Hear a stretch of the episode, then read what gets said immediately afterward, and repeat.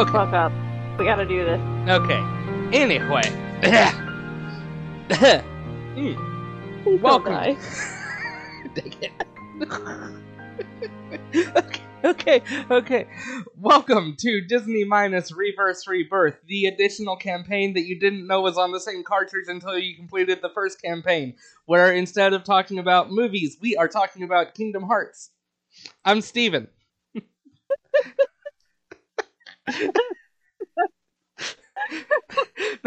That's what Reverse Rebirth was.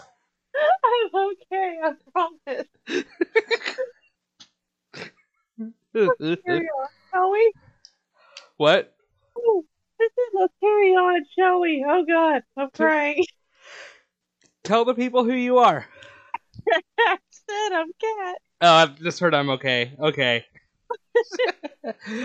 um. So anyway, uh, what I'm what did we? this is Steven's fault. Nah, nah, nah. So anyway, uh, last time, if you'll remember, if you'll recall, which you may or may not, I don't fucking know.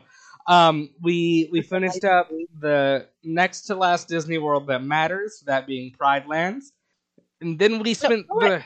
Go ahead, Steven. Tell them why that we're doing. Tell them why we're doing this an hour late or a week late. Why are we doing this late, Steven? I don't remember.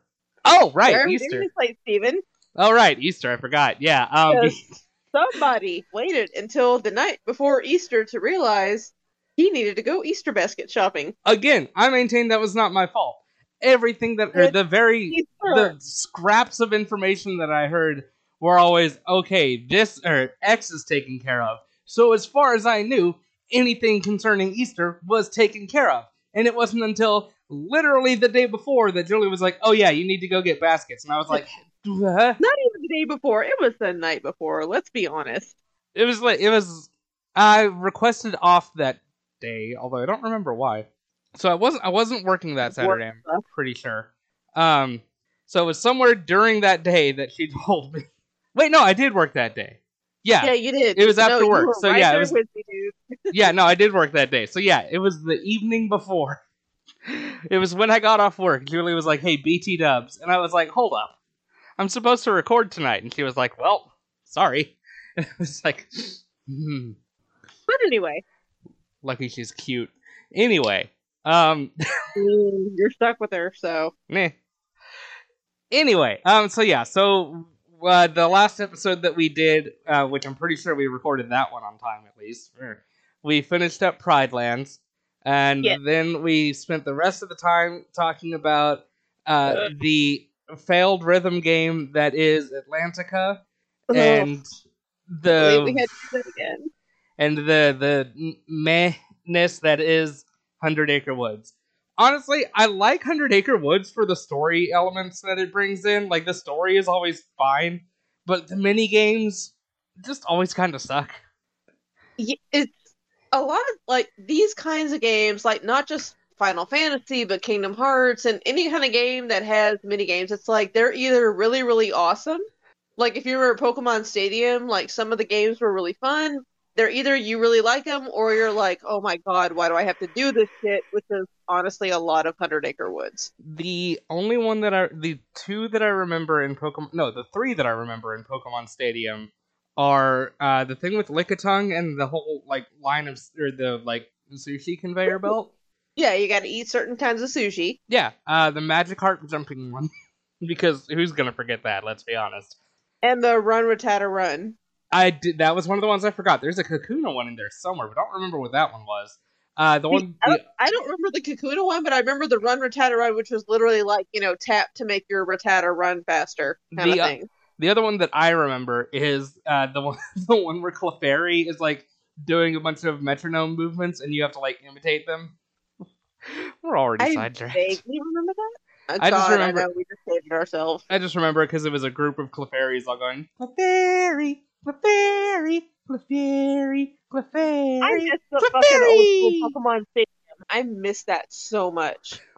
Welcome to Disney minus Reverse Rebirth, where we talk about Pokemon Stadium.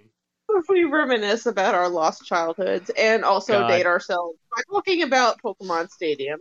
God. I was Anyway. around before the original Pokemon Snap, which I don't think I ever actually played. now I think Pokemon Snap was fun too. I did play that. I I feel like I rented it a couple times, but I know I didn't own it. I played. Yeah, I, th- I think I'm with you. I rented it, and also I did the Hey You Pikachu. I, rented remember that, that, was- existing, but that I, that one I know I didn't play. Was a thing. That was when Blockbuster was a thing. Yeah, remember Blockbuster? Oh my god, we're old. I know. God. Renting horror Let's movies and then my mom ran into another room whenever I would watch them because she couldn't handle horror movies. Wait, seriously? Yeah, she would she would let me and Sean get them because she was like, "You guys can pick whatever you want." But she like had no tolerance for horror movies. Not that she hated them or anything, but like she gets scared super easy. so she would always go in her amazing. room and just hang out for an hour and a half.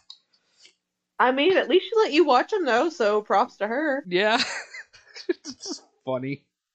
All right. Anyway, God, we should probably get into it. So today Yep, we're going to be finishing up the uh, Or, final. the today we're gonna finish up the last remaining Disney World. Um, that's gonna uh, that's obviously Space Paranoids, and in the process we will finish up um, Hollow Bastion, and that doesn't take a ton of or that looks like it shouldn't take a ton of time, so we will probably make it to Twilight Town and possibly even get to the area after it. I took notes on it just in case, but we'll see how we go. All right, sounds good. And whenever you're ready, I will start the timer. Okay, one sec. Seconds up. Excuse me. Stop that. Okay. Anyway, um, so yeah, go ahead and start. All right, starting now. Hour and a half. Oh, actually, wait, hang on, sorry.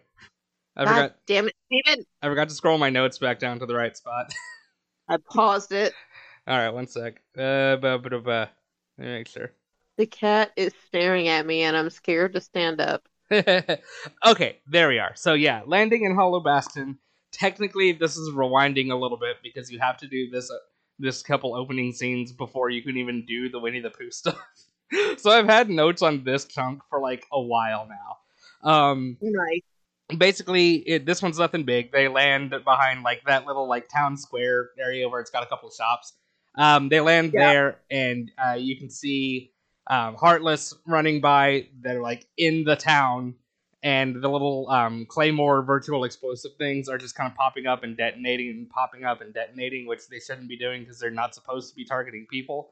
Um, they still I, I wish they had leaned into this and committed and actually had you fight a few heartless here in the town but they don't do that. Uh, the heartless are only here for the cutscene. This is still just a town with shops so they're not going to have you fight anything here.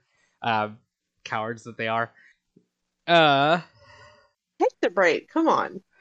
they they did it once in Traverse Town back in Kingdom Hearts 1 if you remember and that shit is one of the wildest things that happened because nothing is nothing bad is supposed to happen in that section of town. I feel like they should make better use of this.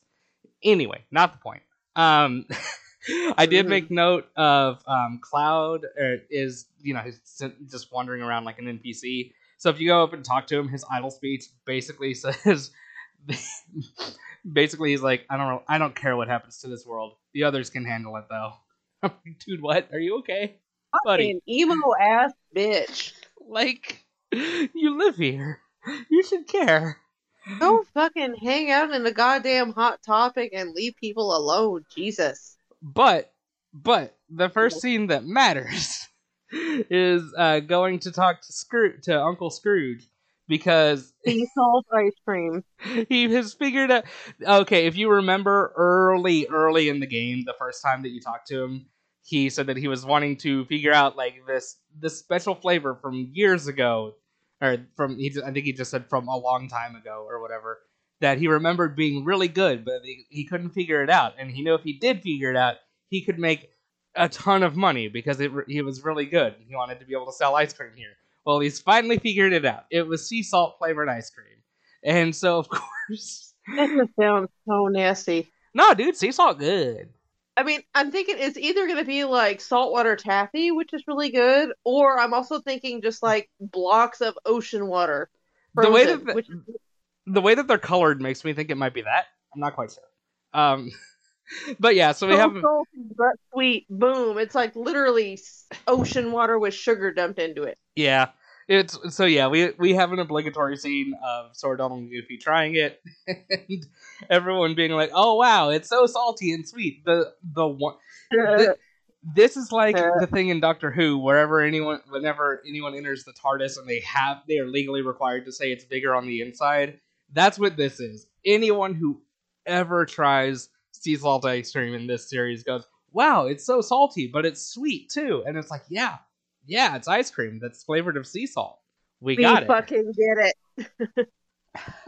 But anyway, I'm saying like I would be like that. I would be that person. Be like, okay, we fucking get it. It's salty and sweet. like, yeah, yeah, man. Uh, one sec. Do, I do. I had something that got auto corrected and was done. There we go. Um, but yeah, so they all give it a taste test. Uh, Scrooge makes some some reference to uh, saying that like all the kids used to be crazy for it back in the day, which not that this is really a spoiler or anything, is a nod forward to the prequel game Birth by Sleep that I had never caught, and it's just kind of funny. Uh, so I guess you know, watch out for that when it happens. Right. Uh, but anyway, so continuing on, uh, going toward um, Merlin's house, you're uh, they they actually have Heartless showing up that are from space paranoids, which that's not right. That shouldn't be happening. Heartless always stay in like their area, which is weird. You would think they'd kind of be able to pop up anywhere, but I guess it also sort of makes sense because it's like this is how darkness manifests on this world. So, eh, We'll go with that. yeah. Um so they go to um they go to Merlin's house and uh, basically are like, "Hey, Yuffie, Merlin, and Cid, what's going on?" And this is where like basically they give them the rundown. Uh, the MCP has been causing trouble in the computer. Um, they're still not quite sure what actually happened. Leon went to investigate, and um, all of these like pod thingies were active. Hang on one sec. Boop. It doesn't look ominous at all. I know, right? He's like, whoa, whoa. Let And- me guess. Don't worry about it.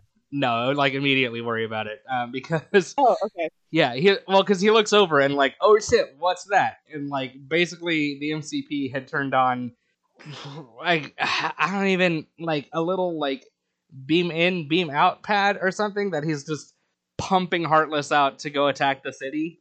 So like that's that's probably not good. Someone should probably do something to stop that. Um, but it's not just that; he's also taken over the security system, and he's replaced the entire screen on the computer with just a text box saying "ignorant users obey the MCP." I mean, Which I know it's supposed to be like ominous and threatening, but it's just the funniest fucking thing to me. Oh my god. that's like a freaking Reddit user got a hold of it. um so yeah so basically they're like um so you know hope we're leon went to go check it out. That's basically i guess what he's told us. He's staying at the computer room trying to see if he can do anything about it. And sora's like well what about tron? Uh, but they tell him no or that they haven't been able to get in touch with tron. So that's also why leon's staying at the computer office being like hey can i tron are you are you in there? Are you okay? They uh, they assume he's been forced onto the game grid um why does my why does my phone have Cid in all caps? Hang on, I didn't type this. Are you sure? Pretty sure. But are you positive? Eh, like ninety percent sure. Anyway, there we go. Um, but so so they're like, oh well, crap, we got to go try to help Tron. And is there anything else that you guys can think of? And Cid's like, well, don't worry, I'm also working on because like Cid's got his own computer, just smaller, in uh, Merlin's or set up in Merlin's house, and um. So basically, he says he's work or that he and Merlin together are working on something to destroy the MCP. They give it a name. I think they call it like the MCP eradication program or some shit like that. And it's like I'm just gonna call it the thing because that's a lot That shorter. doesn't sound ominous at all. I know. Like it's it's not even with him calling them that. I almost sort of feel like it should be a separate character coming in to like help Tron, but you know, then it's like how do you balance that as extra teammates or whatever? Because really, it ends Right. up just being like a power up that they're making for Tron. So meh. it's just funny. Yeah, I guess. Eh. Uh, so, but this is where uh, it finally like lets you go and you can go do all of the Winnie the Pooh stuff. So I guess now we've officially caught up after that. Eh. Um, you make your way back to uh, the castle basement, which uh, why, Ansem, why did you have your office set up in the basement? Actually, you know, you were re- researching weird shit. That's probably the obvious choice. Never mind. Anyway, Stuff he doesn't want the FBI to see. I do. God.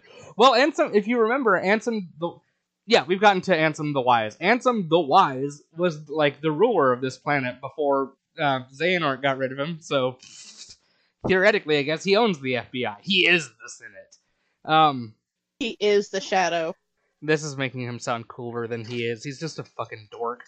Um, But does he have a party yacht? no. Well, Well, then he's not that cool. we'll get to we'll get to more stuff about Ansem the Wise. Don't you worry. I don't like him. Um, Every time you tell me not to worry. No, well, this more like don't worry, it's coming. We'll get there. Like it's I'm not making you wait like three games. We'll get to more information on Ansem the Wise later on in this game. Uh not tonight obviously. We're not going to get that far. Well, yeah. But um but anyway, so yeah, you make it to um the computer basement and um basically uh they give uh Leon a heads up, like, hey, Cid's still working on the thing. He says it shouldn't be too much longer. So Leon's like, great, I guess I'll go down there in person. That way, when he is done, I can run it back up. And it's like, these guys got to work on, like, y'all had, like, tiny little flying girls. What happened to them? They could probably just fly the disc over. Because that's, the, that's what it is. He finishes it and it's on a CD. they could have just had Yuna or one of the others, like, fly it over. But what ifs? We never see I them mean, again. Yeah. Um, but uh, but so uh, basically, Leon's like, oh, but wait, I don't know if I want to just leave the computer unattended because Sora already says the three of them are going to go inside and try to help Tron. And Aerith is like, go on, don't worry, I've got it, I've got everything taken care of here. And he's like, are you sure? And she fucking stares his ass down. I think I already sent you a picture of this uh, a while back, but like she just fucking stares at him until he's like, oh, okay. Oh yeah, you did send me that with Yeah. the captain not to worry about it. No, no, no. I, I think I said No, like the stare, like automatically assume don't worry about it. Right. no, yeah. You just automatically assumed. Um, no, I captioned it saying it was the face of a murderer because it, It really is. She's the fuck your shit up. she looks like she's gonna mess him up. Yeah. Uh, so Leon's like, "Oh, okay, I guess you got this," and like on his way out, gives Sora a new Keyblade called the Sleeping Lion, which I do sort of dig the design on. And we haven't Ooh. like super talked about it much. I like Yeah, um, we haven't talked about it much because it's not super important, but there are like three basic Keyblade lengths: um, short, medium, and long. Obviously, uh, this one is one of the longest ones, and it's it's. I didn't take a picture, but you'll see it in the video when you get to it. Uh, like it just almost looks awkwardly long when Sora's like standing there holding it, but I mean, like it's based on his gunblade, so that that just kind of makes sense. Well, like, does it increase your range like when you're in battle? Um, some like the the shorter keyblades definitely like- don't hit heartless that are further Right. or Like, as far away. between the key? There, I think like the game has an internal system for measuring their length as far as like I guess how many bits or whatever away a heartless can be before you actually hit it. I don't really know the intricacies of that, but like you can definitely tell. Um, a good example from the first game, if you remember that one that was or that little like uh, Peter Pan one that was like a tiny little dagger. You had to get right up on Heartless to actually hit them, whereas like the Metal Chocobo one was a lot longer, so you could be further away and s- still hit people. So like it does kind it does kind of matter, but Not like in a game changing way, but it can affect like combat. basically yeah. Okay, I gotcha. Yeah, because because that's one reason I never even though even though the stats on it were decent, that's one reason I never used uh, that Peter Pan one because like you had to be right up on them, and I think I missed a lot because I'd be trying to attack from too far away. I mean, that's like a you thing. that's not wrong. Um. So anyway, yeah, he gives them that extra keyblade and runs off before Aerith can murder him. Um. uh, Sordon and Goofy go into the computer and like is just fucking heartless on patrol, dude. I didn't take a picture because it felt unnecessary, but like you just see a bunch of them just patrolling like the areas um like that aren't like the little like pit cell where you're actually safe or whatever. Um Huh. but yeah, so you get there. Uh, Nico went out to fight some Heartless because he was just like, "Fuck it, I want to try out this new Keyblade that I just got," which is fair. Um, but technically, the next thing that you do is you go to the game grid, and I had forgotten actually. I thought it made you do the light cycle again before you found Tron, but instead it just has you in that area. But like Tron's being attacked by Heartless, so instead of getting on a light cycle, you just fight the Heartless that are attacking him. so it's like like you're you're on the start of a racetrack, but instead of doing racing on it, you're just fighting dudes. And I don't know, it's just weird to me to be like, What does that mean? Why not? basically. Um, and then we get like an awkward break where like Leon is. oh, hi Otto.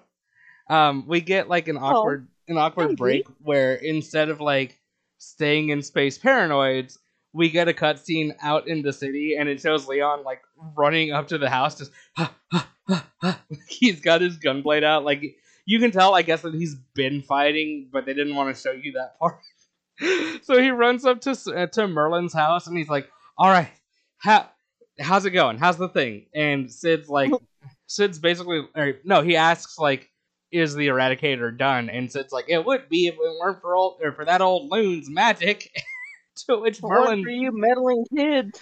I, I mean, same energy, honestly. To which Merlin is like, "Old loon, you say?" and gets fucking pissed and like blast or shoots a blast of magic. I don't like. He doesn't even say a spell. It's just a blast of magical energy, like at Nice. Cid, and he hits his computer, and like the explosion knocks Cid onto the floor. That's amazing, honestly. it's incredible. Don't fuck with the old guy, dude. um so for like the rest of the cutscene cid's just like cowering and like shrinking away from merlin As he fucking should. but uh cid does hand him the um Also, I'm sorry, just in that screenshot, does it not look like one of the people has a Naruto headband?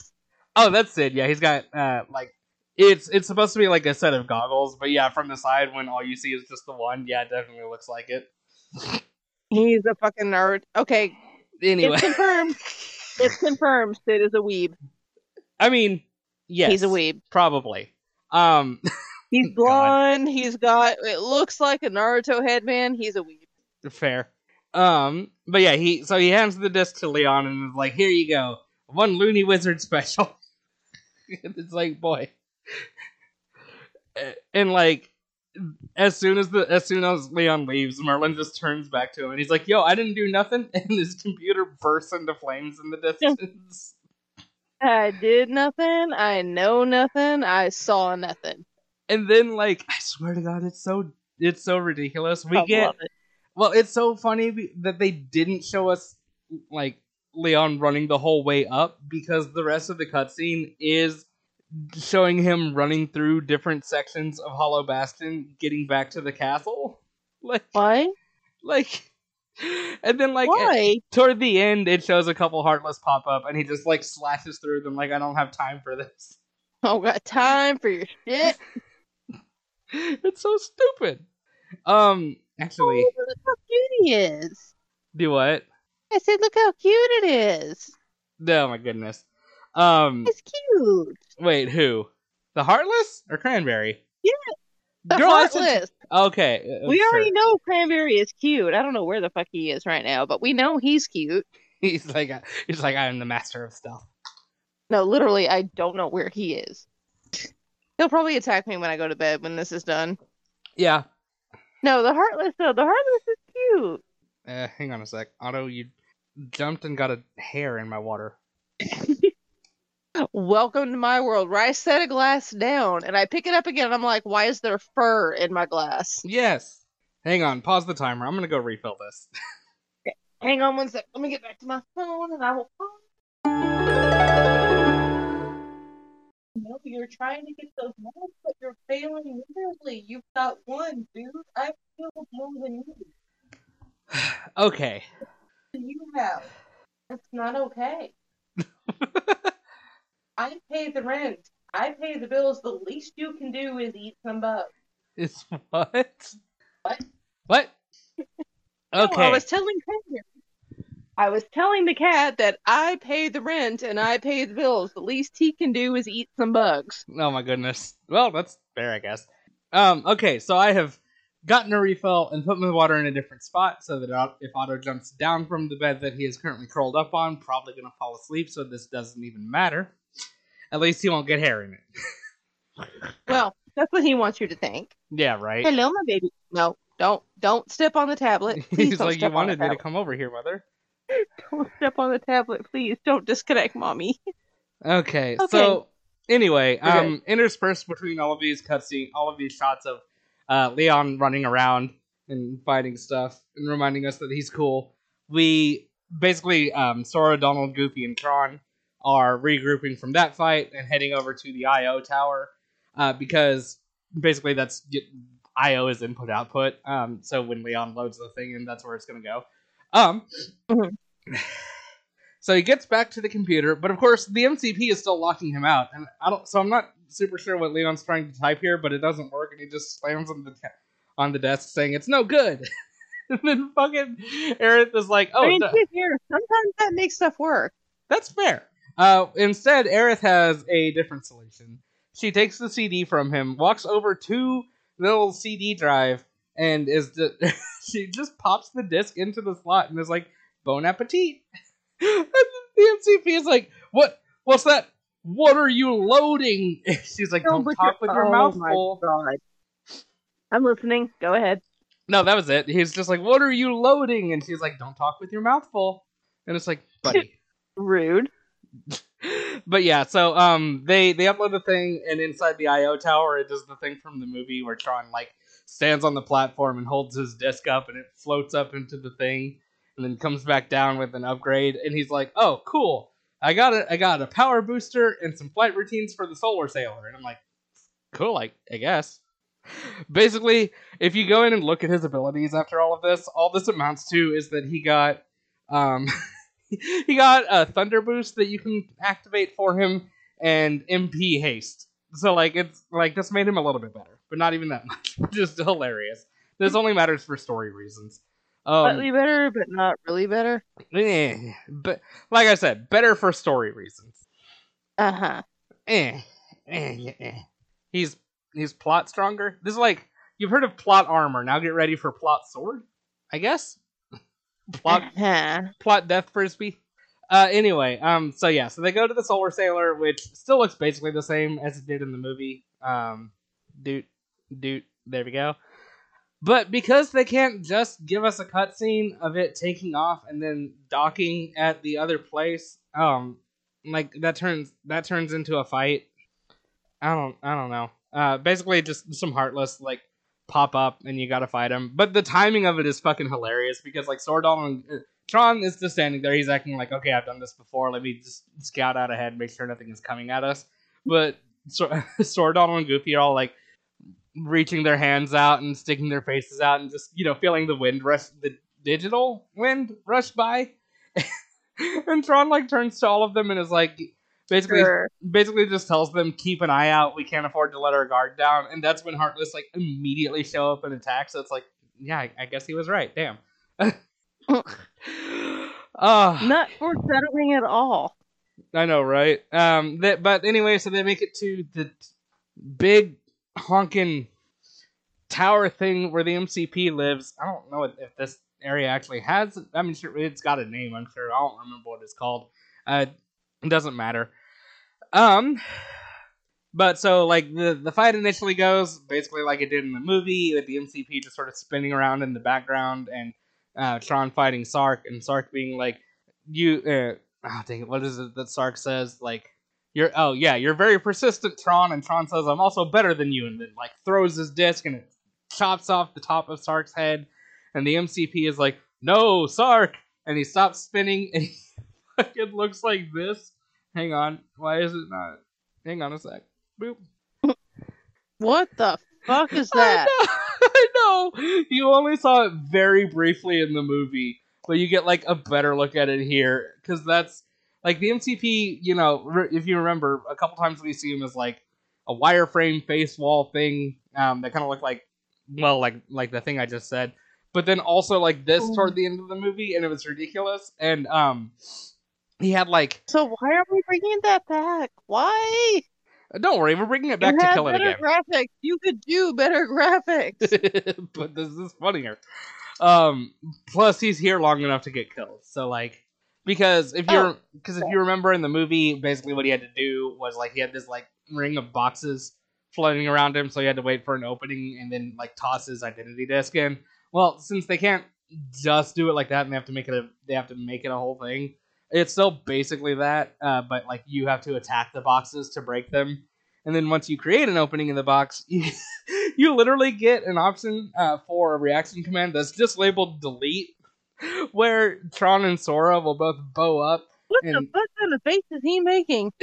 I think it's supposed to be pain because what it is is Tron will like start spinning his identity disc in the air, and like Sora will It's hit the back of it with eel. his keyblade. Like, okay, no, no, no. So, you know the sunfish, right? It's been like literally been described as the most useless fish ever. I feel like I've seen this thing. Hang on, sunfish.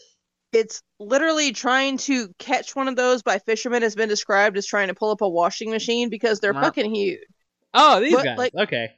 Yeah, like literally, they can't even swim. They literally just kind of propel themselves along with the. Get the fuck off that table! What are you doing? What are you doing? No!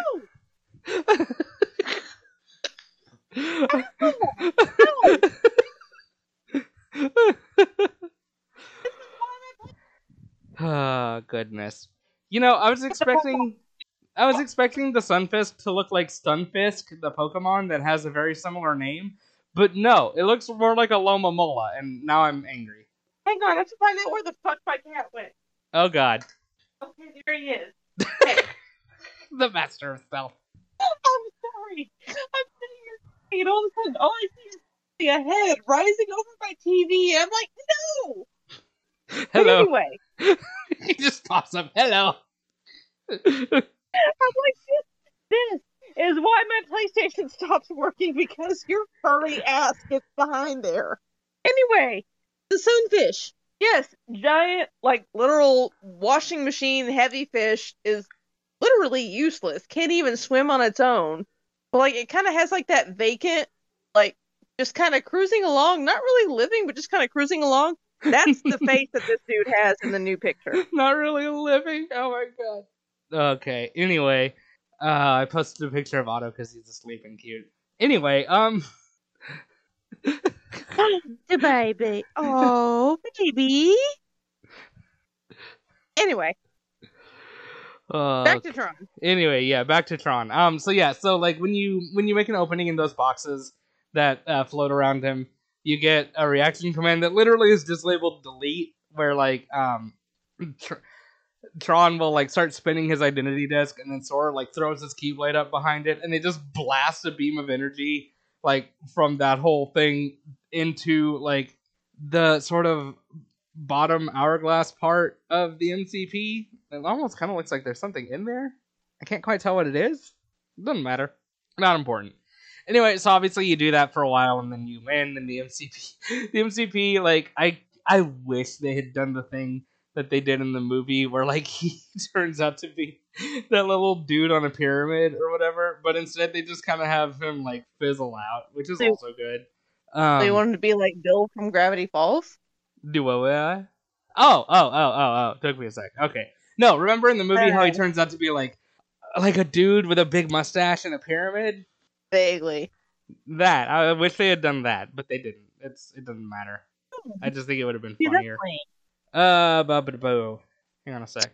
Okay, yeah. Um, so after for for beating him, you get reflect upgraded to Reflega, so that's cool. Um,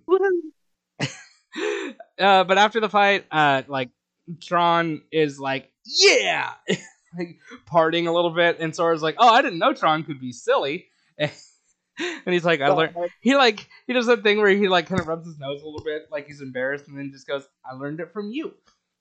I'm watching you, Dad. like same energy almost, yeah. But um, so Sora, uh, so Sora like, um, he's like, but I do have my silly limits, and so Sora like jokes with him. Okay, well, once we get back outside, we'll uh, we'll tweak your programming so that you don't. And he's like, "Whoa, hey now, hang on a second, don't do that." And he's like, "Come on," er, Sora's like, "Come on, Donald and Goofy, what do you think? Singing Tron, dancing Tron?" And Tron's like, "God, please no." he's like, "I love you guys, but no." Um, but but he gives so he gives them a whole speech about like how you know he appreciates Sora, Donald, Goofy, all of their friends on the outside that he's never even seen, all of them for helping him grow and like helping him defeat the MCP. And he uh, gives or Sora reaches out for a handshake, which is neat. Uh, but instead of hang on, let me get that posted before I keep going. Bah. Oh wait, I forgot I'm in the wrong channel now. So hang on, it's gonna it's trying to post somewhere else. Okay. No, that was yeah, because I had clicked over somewhere else. And some reports. There it is. Post. Let me get myself Aww. back over to that so it'll not do that in the future. There we go. Anyway, uh, but instead of, instead of the handshake, um, Tron pulls him in for a hug, which is very sweet. And Sora's like, "Yo, what was that for?" And he's like, "Well, I thought that's what you people say when you're sorry to say goodbye." And uh, Goofy in the background is like, "Well, Gorsh, Tron." It, what does he say? Hang on, I wrote it down. Shut the fuck up, Goofy. You're oh, ruining yeah, the yeah, moment. Yeah, Goofy's like, well, Gortron, it's like a promise to, uh, that we'll see each other again real soon. And he's like, okay then. And so he goes and yeah, hang on, I went to the wrong spot. He goes and he gives Goofy a hug, and they're like basically the same height, so that one actually kind of makes sense. And then he has to like squat. I would love like when he gave Goofy a hug, if he just like Spartan punched all the way through Goofy's chest. like now you're gonna Rude. stay dead. Rude. Uh, and then he has to squat down to give Donald a hug. Um, hug the pantsless duck. God. No. We're... Oh God. Anyway, um, I'm not wrong. Okay, sorry, I was making a note of something. Anyway, um, but yeah, but so like he gives he gives all of them hugs, and they're like, "Hey, what's what's that for?" And Tron's like, Tron, even Tron's like, "Don't worry about it," and he just fucking dives into the big empty hole that was If left behind from the MCP. Don't worry about it. Start worrying. Oh well, you know, yeah, no, he he doesn't actually say that. He's he just like kind of backs up toward the edge of the cliff and like, and is like waving at them, and they're like, "Wait, Tron, what are you doing?" And without saying anything, his ass turns around and dives into the hole that the that like the big MCP tower thing had been, or like not the not the tower that they had to go to, the tower that was the MCP, the big red thing, the big red rocket. Yeah, he basically he eats himself off of it, and they're like, uh, we don't even Okay. we don't even get to see their reaction because the next shot is them like coming out of the computer back in or back in the little like er, computer basement. so I, I guess the, I assume they took a minute to be like, um, is he coming back? Uh, but basically, doing this seems to have made Tron the new MCP because when he gets out, everything is like fine and fixed, and it's Tron's voice coming out of the computer now, like the MCP is used to. And also, when Sora goes to type something, apparently it tickles him, which is a thing. Wait, what? I don't know. They start typing on the keyboard, and he's like, "Hey, wait, that tickles." And it's like, "What?" That's kind of vaguely disturbing. That's a yeah, it's a weird detail to include. I don't know. Like they're trying to keep it all the whole like, ha ha, Tron has learned how to be silly or whatever, but it's it's weird. Oh, It's just weird. Um, uh, but Yuffie comes in and ba- they're like, oh, "How's it looking outside?" And she's like, "Oh, everything's back to normal." The um, security system. Forgot what it was called for a second. Yuffie didn't say that. That was me. Uh, Yuffie's like, "The security system is uh, back how it should be." And uh, all of the Heartless around are the local variety, and it even seems like there are fewer of those too. And I'm like, great, that's super convenient, probably. And Tron's like, glad to hear it. And hey, guess what? I found something in, uh, buried among all the files in here, and I can let you guys see what this town used to look like way back when it was first built. And they're like, oh, sweet. And he like, it. I don't even know what he does, like internally, computer wise. But we get a bunch of shots from around the ta- uh, around the town of like fucking giant beams of light shooting out. I don't know. And um, we get um, hang on, yeah, we get a shot of like Leon and Cloud just standing next to each other, looking up at him, and Leon's like, "That's right, I remember now." And you're like, "Wait, what?" And then we get a shot of Cid and Hey, Merlin, remember the new guy? right? No, we get a shot of like Cid and Merlin like looking at the little sparkly things that are coming down, and Cid like catches one, and he's like, "Huh, just like in the old days." And Merlin's I forget his exact wording because he you know he talks funny, but he's like, "I would be curious as to ascertain exactly how this town ga- came to be called such a dreadful name as Hollow Bastion." And before you even really have time to digest whatever the fuck he just said, uh, Aerith like turns to Swordalt and Goofy. She's like, you know, this town had a different name once. And the Hollow Bastion title card pops up, and we hear uh, Aerith say Radiant Garden, and then the Hollow Bastion title card like changes to say Radiant Garden. Why? I don't know. We don't. We never really get the full details on like why it is now called Hollow Bastion, but basically this is revealing that hey, before this town was destroyed and was called Hollow Bastion, it used to be a nice place and it was called Radiant Garden.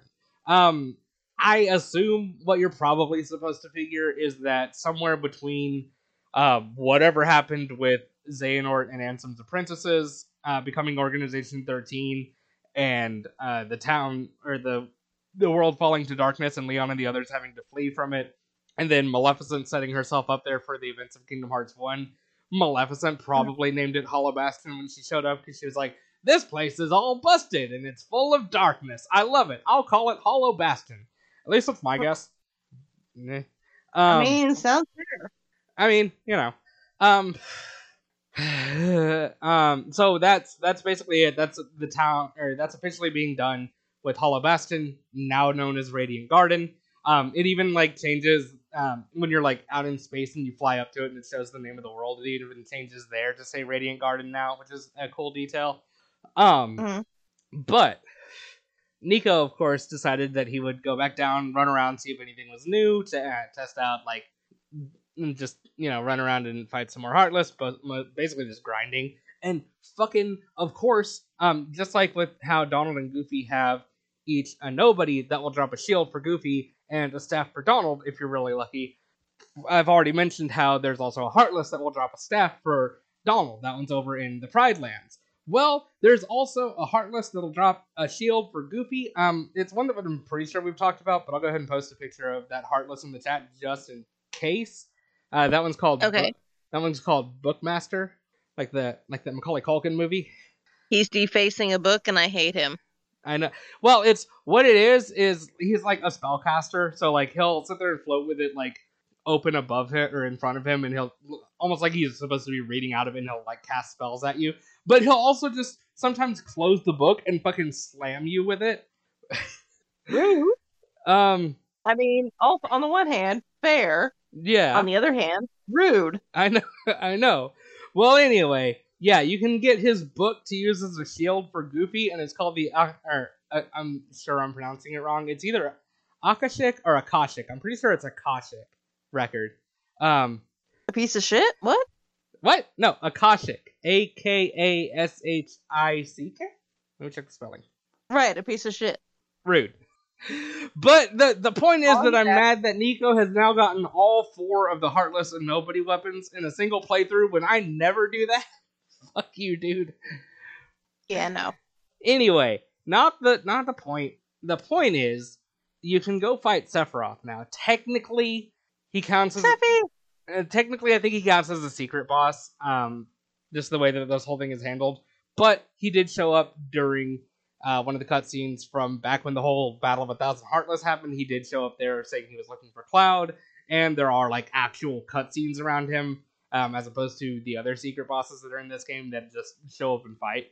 Um, so I'll go ahead and cover him here. Um, I say all of that to say, no, I'm good. I'm good. Uh, you walk up to him and he's just like, "What is Cloud doing?" And like, not even turning around to look at Sora Donald and Goofy yet. And Goofy's like, "I don't know Don't if die. we should tell ya." and this is when he like turns around and like just fucking holds his sword out to threaten Sora Donald and Goofy. He's like, "By the way, you three, what are you doing?" or something like that. I forget exactly what it is that he says. No, this is where Goofy says, "I don't know if we should tell you," because he's like, "What are you up to?" And um, they they all pull out their weapons, and he sees um, Sora's Keyblade, and he's like, "That's an interesting sword you carry." And Sora's like, "It's no." Donald says it's called the Keyblade, and, and he's like, "Oh, I see. So that's a Keyblade." And then he fucking bows up and he's like, I wonder if it wouldn't change its mind after I defeat you. And then like that's what goes and that's what leads into the fight. You will you will notice um that it takes it takes Nico a while. And like the this episode uh, that we're still taking that I'm still talking about notes from is like an hour and a half long. A solid, I would say, half hour, 45 minutes is just attempts at trying to beat Sephiroth because like I said, he's technically a secret boss, so you should come back later on once you've basically beaten the game and leveled up a bunch more. Uh, but Nico's over here trying to beat him at like level 45 on um uh dib- what did we what difficulty level did we say this was? Hang on a sec. No, he's uh bu- bu- bu- bu- yeah, he's doing critical mode, which is like even harder than just just hard. Yeah. Um so like good uh, luck. T- oh god damn it, Craig. Hang on. Um. Okay. So yeah, you've already got the timer going again. Uh. Okay. I forget what I was was saying, but yeah, the point is Sephiroth really hard. Nico eventually does manage to beat him without having to go and grind more, which is fucking wild. Excuse me. I will cut that out. Beautiful. Hey. Yes. Anyway, um, but uh, but yeah. So so after the fight, then fucking it it it ends. not ends. But like the next cutscene starts with him just kind of like brushing his shoulder and being like, "I admit that you're very skilled, but it looks like Cloud is the only one that can defeat me. So you know, go go tell him that I'm looking for him." And they're like, "Uh, sure." Uh, Hey. And Nico, the absolute madman that he is, like after that conversation ends, was like, maybe I can fight him again. But you can't. You can, if you try to talk to him, he'll just be like, "Go tell Cloud that I'm looking for him," and it's like, "Oh well, okay then." And this is where, like, weirdly, they sort of make the area name canon because, like, this spot on the map is just called Dark Depths. Like, that's just what they call this spot. And I don't know why this weirds me out so much, but when you go and talk to Cloud and be like, "Hey, Sephiroth is looking for you," and he's like, "Oh, Sephiroth is looking for me. I better drop literally everything and go deal with that." Where is he? Like they have they they say he's in the dark depths, and it's just I don't know why that messes me up so much, but it does. Um, but uh, but yeah, so Cloud obviously like goes and they square off, and we get like this cool shot from above. Dude, there we go. Uh, basically, uh, Sephiroth like telling him what is? Hang on, I wrote it down. Uh, basically, um, Sephiroth says that Cloud will never let go of his darkness, and Cloud's like, "Shut up."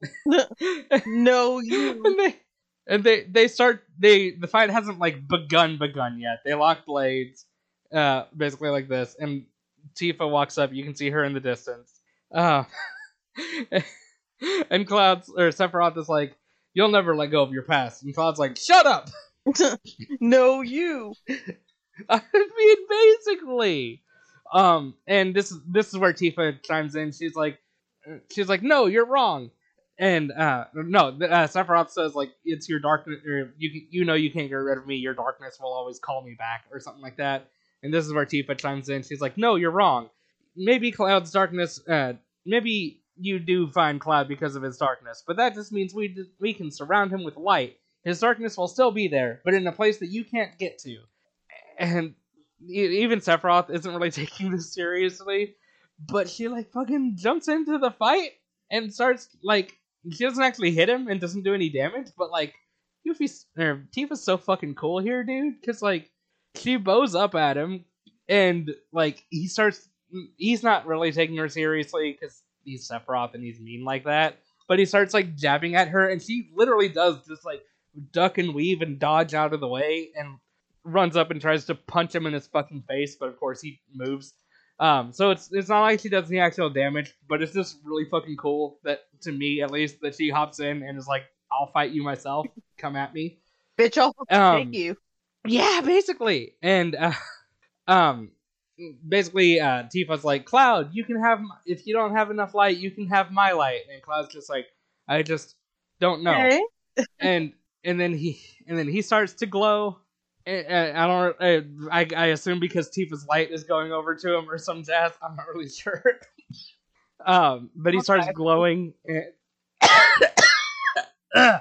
Beautiful. Sorry. Gonna cut that out. Sorry. Yes, I will cut that part out too. Steven So, but he starts glowing. Sephiroth doesn't start going, glowing, and like they both just jump up into the air. well, Cla- uh, Sephiroth, I guess, kind of flies because wings, but like they both just One. jump up in the air, and there's a big flash of light, and then they're both gone. And I remember even as a kid being so fucking blue balled by this. Like, what are you doing? Why? Not we didn't get to see it happen. We saw them zoom around and fight a couple and like clash swords a couple of times, but we didn't get to see how it ended. Um, me just being silly, I like halfway headcanon that after this flash, they both go to the rebuilt world of Final Fantasy VII Remake. But that's just because we haven't seen either of them in a Kingdom Hearts game since then.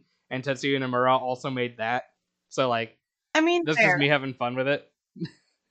um, and also I think I saw people like I never played it, but I think I saw people like saying that Sephiroth has lines of dialogue indicating that he might remember the original events of the game or some jazz. So nice. because it does seem to be a different uh, different timeline from regular Final Fantasy VII. I don't know. I've never played either. I heard it was fun, but I didn't have time to get to it. I saw Advent So- Children like years back, and that was it. Yeah, I watched Advent Children forever ago. I remember Cloud's sword could break into like seven pieces, which was neat. Right. Um. Anyway, not the point. um. But yeah, so there's a flashlight and they're gone, and uh, Tifa's like, "Well, shit, I guess it's back to looking," and and she's uh, Sword on the here like, "Oh, I'm sorry. Uh, do you think you'll be able to find him?" And she's like, "Yeah, don't worry about it. Light's easy to find." And it's like, "Sure." I don't know what that means. Where are you gonna go? Uh, but she's like, "Here, this is for helping me." And Sora's like, "But what did we do?" And she just walks off. And it's this is one of those weird times where like he gets a new Keyblade, but like they make it act like it's canon in the thing, and like ah, uh, but you get and where I said that like the one Leon gave you is long, this one is long. This is I think the longest Keyblade in Kingdom Hearts 2. It's either this or the Ultimate Weapon, but this one's long as shit. Uh, like literally sometimes some of the places where like there's a ledge that's a little bit low down like and you'd be able to jump up and grab it but like it's situated so like there's nothing in front of you it's just a gap. Like you can i don't know where i'm going with this. You can hit doorways while standing in them with this fucking keyblade it's that long. Like you can swing and hit just get stuck on like the top of a doorway. It's ridiculous. Um i do really like the design of it though how it doesn't look like a regular key it looks kind of like a car key or something. Mm. But also, it's got. Wait, did I actually send it? Hang on. Okay, good. I did. Yeah. Um, it's called Fenrir, which is, I guess, apparently the name of like Cloud's motorcycle or something in Advent Children. I don't know enough about Final Fantasy VII. I'm, I assume the Uh, name Fenrir is connected to him some other way too. But I don't uh, remember anything about Final Fantasy VII except for the uh, the cat dude. oh yeah, That's basically yeah. Uh, it. what was it, Cait Sith? something like yeah. that. Anyway, um, I really dig the design on this one. Its ability is called, or the ability that's attached to it is called Negative Combo. We will come back to this because you can use this Keyblade and a couple other similar abilities to like cheese some boss fights. So we'll talk about that later on. Mhm. Um, when we get to the secret bosses at like the very end, that'll probably be on our wrap up episode. Or that'll either be on our wrap up episode, or the. Sorry, that will either be on the episode where we finish the story, or the summary episode that we do afterward. Um, but all of that aside, we are now officially done with Hollow Bastion slash Radiant Garden, and we can head over to do what? I said we. Oh, I thought you said Riku, and I was like, what? No, God. Steven. Oh, I didn't say Um, shit, bitch. I said we. mean. Stop being mean to my son. No. He's very good. I'm telling you, he's good. He's a good boy. You will learn this is. as we go. I know he is, and I'm willing to admit that, but he's also still shit bitch. That's fair. Anyway, um, we go to we, we can go to Twilight Town now. The um the Gummi route for it is called Assault on the Dreadnought, and it's some Star Wars looking bullshit. Um, this one, I we talked about it before, where uh, uh, Nico had made a uh, a square Gummi ship that was that had that was hollow in the center.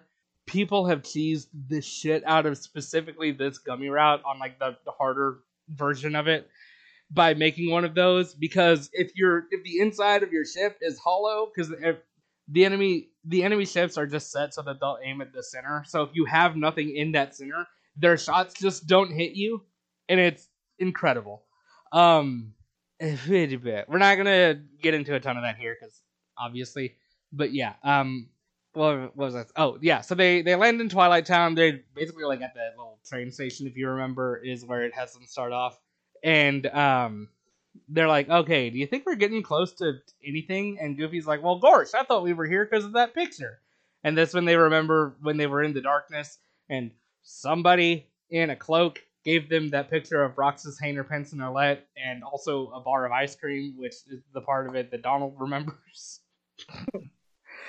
um, what is actually sort of neat is that in Twilight Town, instead of fighting Heartless, you do find nobodies, which is which is cool because they're like no, there's like nowhere else that just that just has nobody enemies. So I just kind of like that they did that here. Um, but so you go to the the old mansion. I don't. I should have written down why they went there. I think they were mostly just. I think it's mostly just framed as them looking around.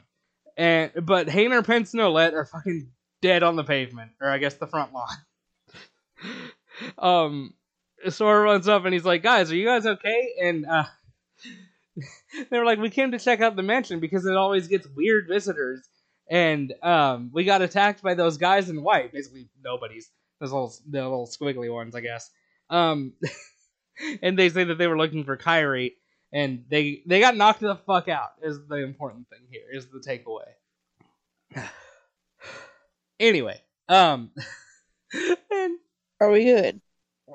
this is where it's it makes sense in context, and we're about to have a conversation explaining their reasoning. But if you just walked up and were talking to like three guys that you met a couple days ago, and they told you, "Hey, we're pretty sure this mansion leads to an alternate version of our town," you'd probably be like, "What the fuck?"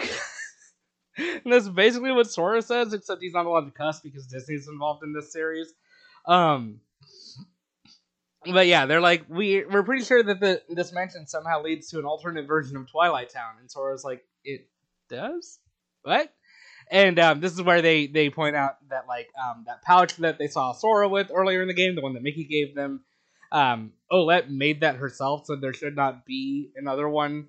And that little crystal thing, the, the little blue crystal ball thing, came off of the trophy, but obviously they have the four uh, little crystals that are on the trophy, and again, there's only supposed to be one of that trophy. So it's like these two items are supposed to be unique and only one of a kind, but you guys have an additional copy. How could that happen unless there's an alternate reality version of our town somewhere out there? And it's like, I mean, you're right, but also, what the fuck?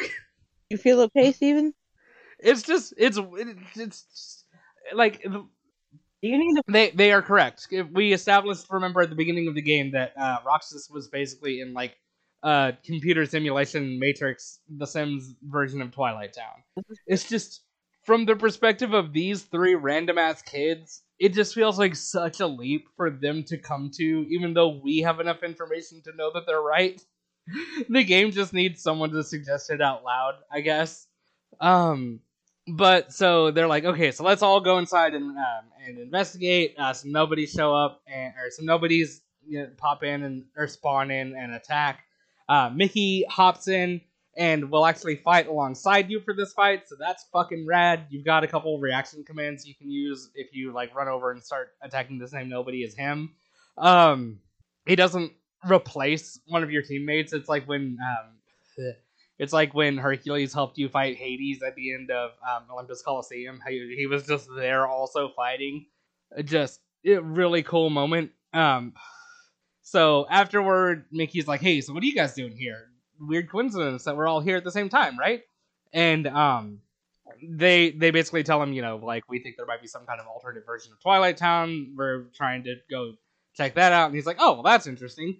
I'm pretty sure um, that might be how how Ansem the Wise snuck into Organization 13 Stronghold. And Sora's like, yeah, that's cool. I don't really care about Ansem the Wise because I've never met him, but whatever. And then they're like, hey, we got a clue about all of this, and we're pretty sure it came from Riku. And Mickey's like, well, if that's what you think, then it must be true. And Sora's like, okay, so was it from Riku or not? And he's like, if that's what you think.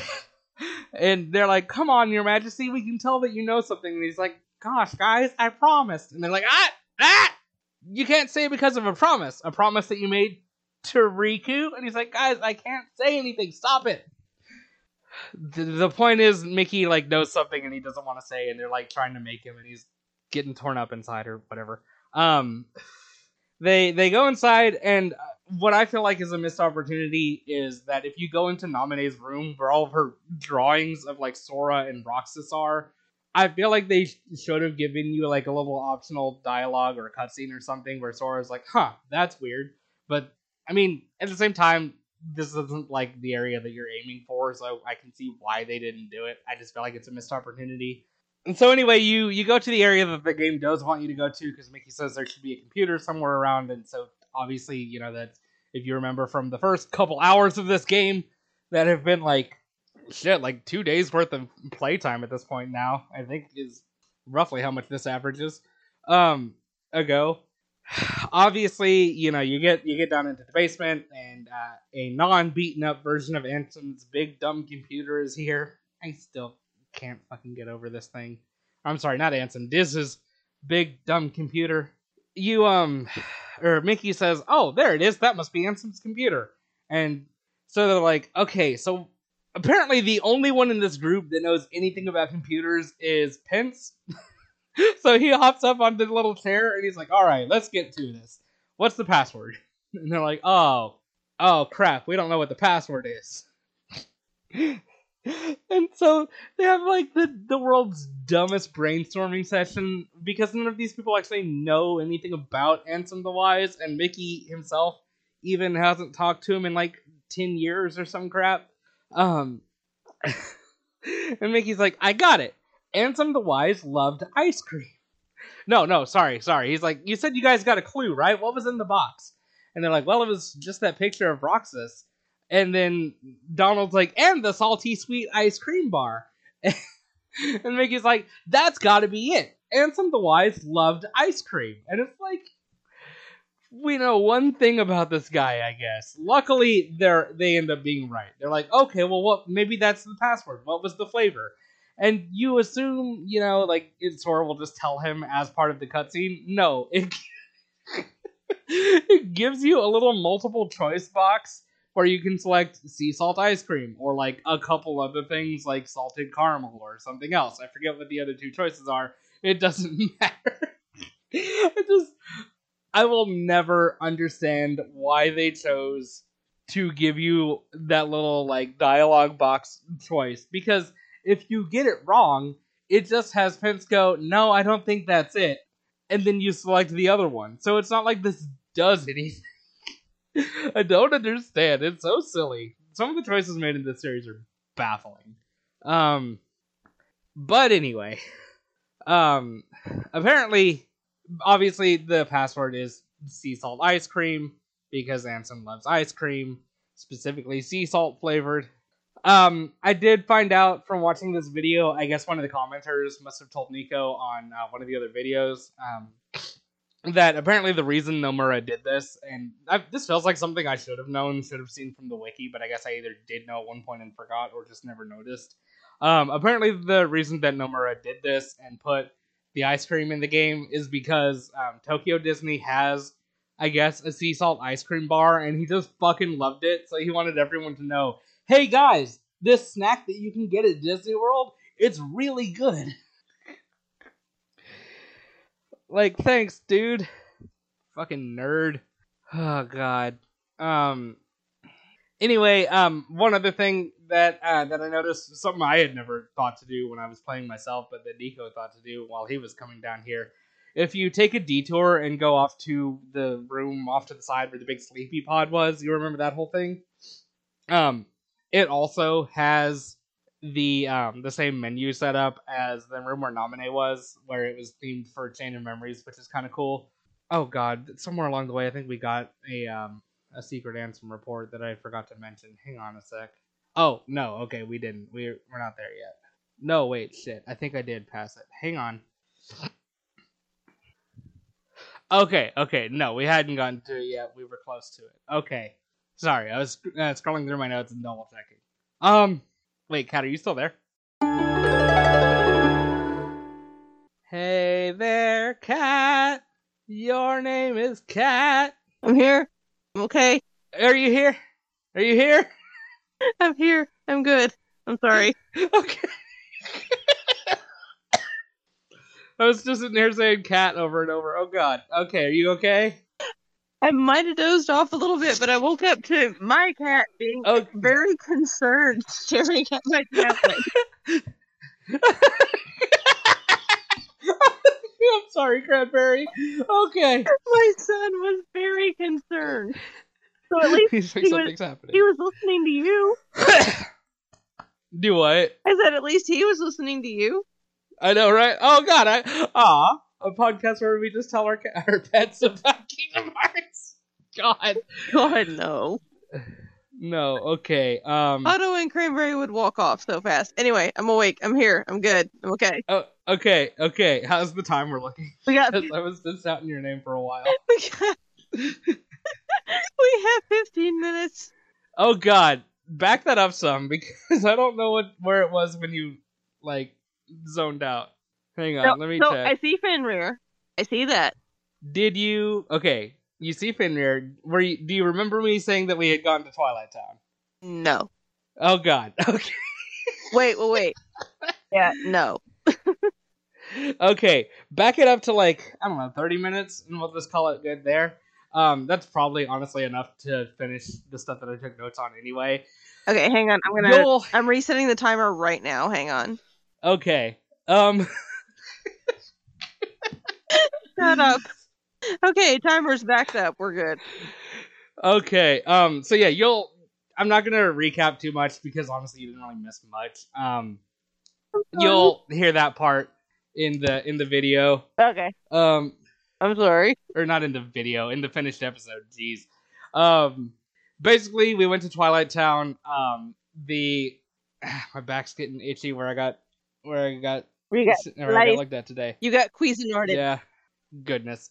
Uh, it's it's getting itchy though, but it also still hurts. And there's a stitch there, and I don't want to scratch it. Don't Uh, anyway, anyway, anyway, anyway. We we go to Twilight Town. Um, the Gummi ride here is called Assault on the Dreadnought. It's some Star Wars bullshit. There are hilarious videos of people making like square shaped donut ships and not being able to get hit by the enemies Wait. because they just lock on to the center of your ship. Wait. And if there's nothing there, they can't hit you. Square shaped donut chips. Well, like you, know, we we jokingly label them donut ships, but like the way that the uh, Gummi editor is set up, you can't make a round ship. The best you can do is square. So Damn it! Now I want donuts. that is fair. I could go for some donuts. I literally live around the corner from. Well, it was Shipley's Donuts. Now it's something else. But I'm literally like within walking distance. I may have to go get donuts tomorrow. Merp. Um, Fuck you. but anyway, so you get to Twilight Town. Um, go check out the mansion. Hayner, Pence, and Olette are fucking dead in the grass. Uh, but basically, they were also coming here to check this place out. One to look for Kairi because this place gets a lot of weird visitors, which that they say. Which, okay, that's very open ended, but sure. That doesn't sound Um, ominous at all. I know. Please don't die. Excuse me. Hmm. I know. but um, like me in between my calls. God damn. I hawked a loogie on the cat Um, earlier. He was very offended. Girl, I'm cutting this whole thing out anyway. anyway, um, That's but why- yeah, so That's the only reason I told you that I hawked a loogie onto my cat. Because I know you're gonna cut it out. rude. Um, but yeah, so they're like, yeah, this place gets a lot of weird visitors, and also we think it might be a a, a gateway to some kind of alternate Twilight Town, which is like Don't they're right, about it. but that's that's such a like we have enough context to know that they're correct because we played through the first couple hours of this game in that alternate Twilight Town. But for like them living in the world, it's just such a weird fucking conclusion to just say, "Hey, BT Dubs, we're pretty sure it's this." But I'd be like, that's oddly They- specific to warn us about. like they they do show their work. Um, the little pouch thing and the crystal that Mickey gave uh, Sora and Goofy at the beginning of the game. Olette made the pouch herself, so there should only be one. Oh, and shit. the crystal obviously broke off of the struggle trophy, which again there should only be one of that, and I guess one of each little crystal because they were probably made to go on the trophy. Uh-huh. So like you've got two things that should only be one of a kind. So the only logical conclusion is that is not that you ma- coincidentally made your own. No, the only logical conclusion is that there's an entirely alternate version of our town somewhere out there. and again, they're right. It's just fucking weird. um, Mickey shows up and helps helps you fight some nobodies, and um, basically they tell him, you know, what's going on. We're looking for no, gateway to an alternate Twilight Town, and Mickey's like, oh, that must be how Ansem the Wise snuck into Organization 13 Stronghold. BT Dubs, he's snuck, Ansem the Wise has snuck into Organization 13 Stronghold. And they're like, oh, cool, I guess. Um, hey, by the way, we got a clue earlier that we're pretty sure came from Riku. And he's like, oh, well, if you think it came from Riku, then I guess that must be what happened. And they're like, oh, so it really did come from Riku. And he's like, well, if that's what you think. And they're like, Sora's like, come on, your majesty. I know you can, I can tell that you know what happened to Riku. Please just tell us. And he's like, Sora, I can't. I made a promise.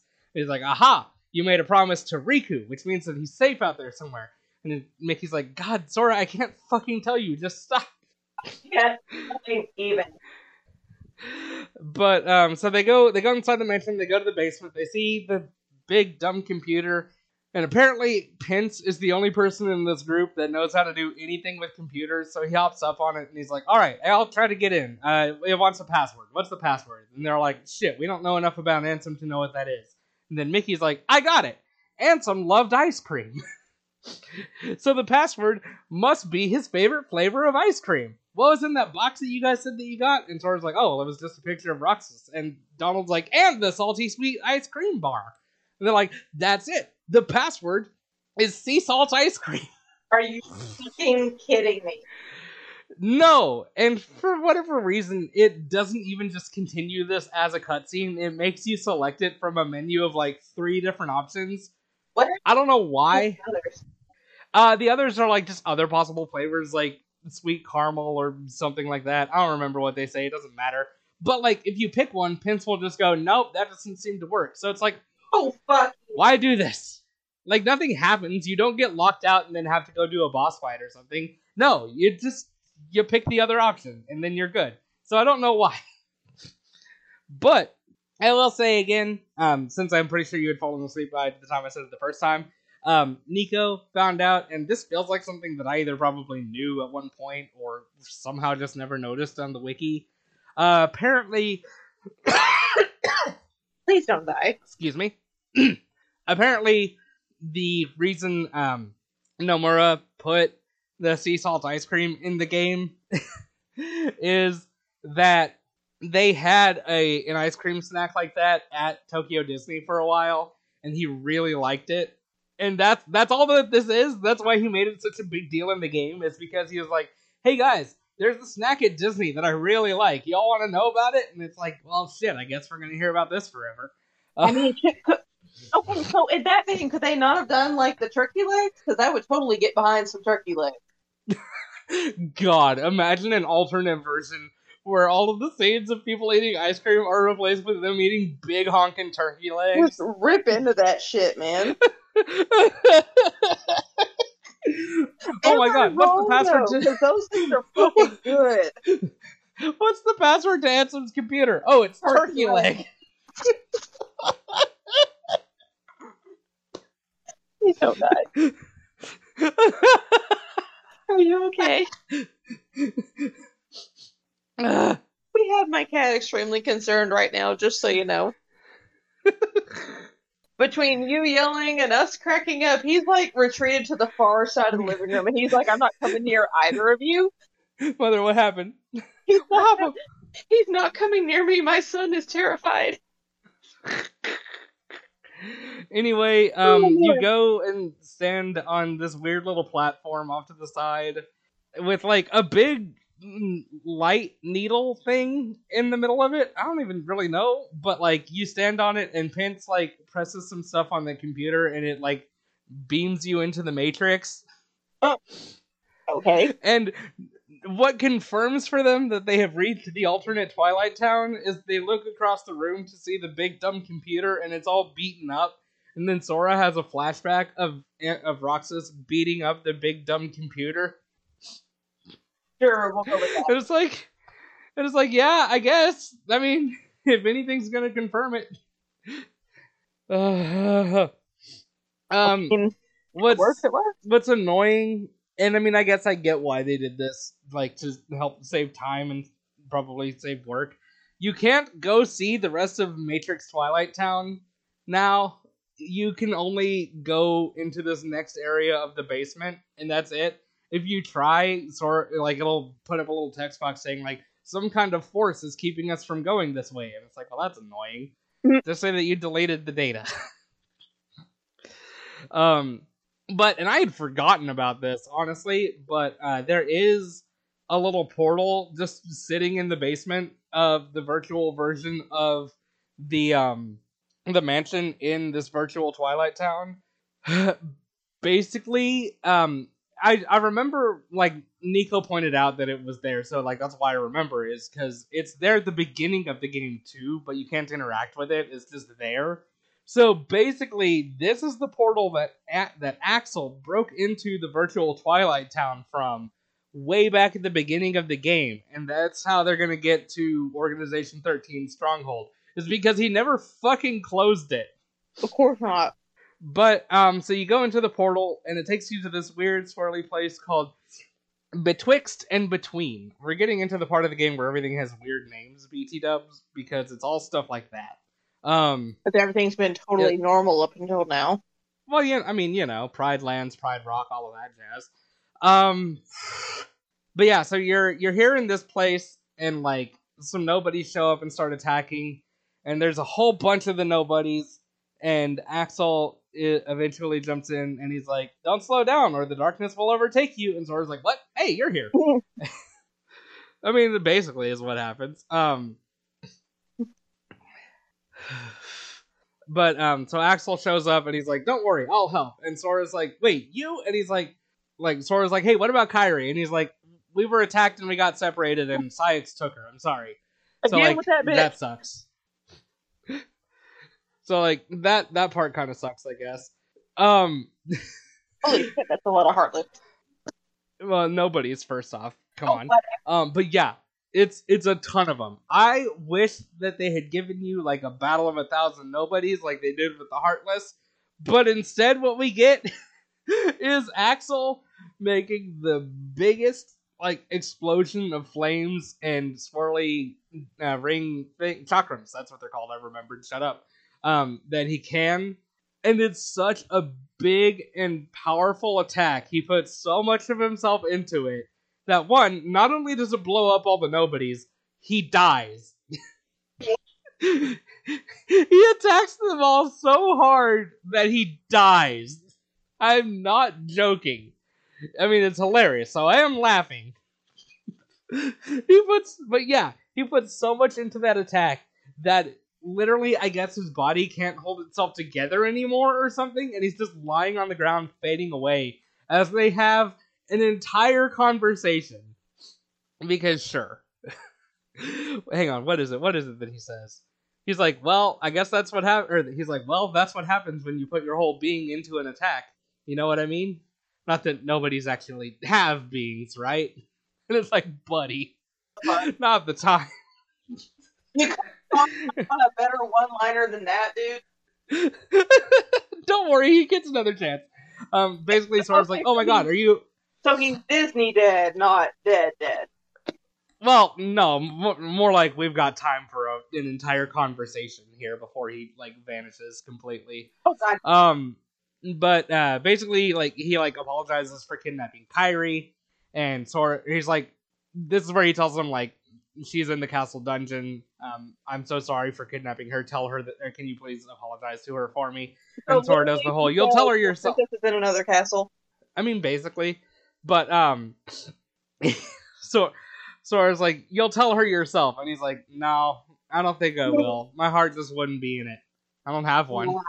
And, it's, and that's when he dies. That's when he goes out on. Fucking shit.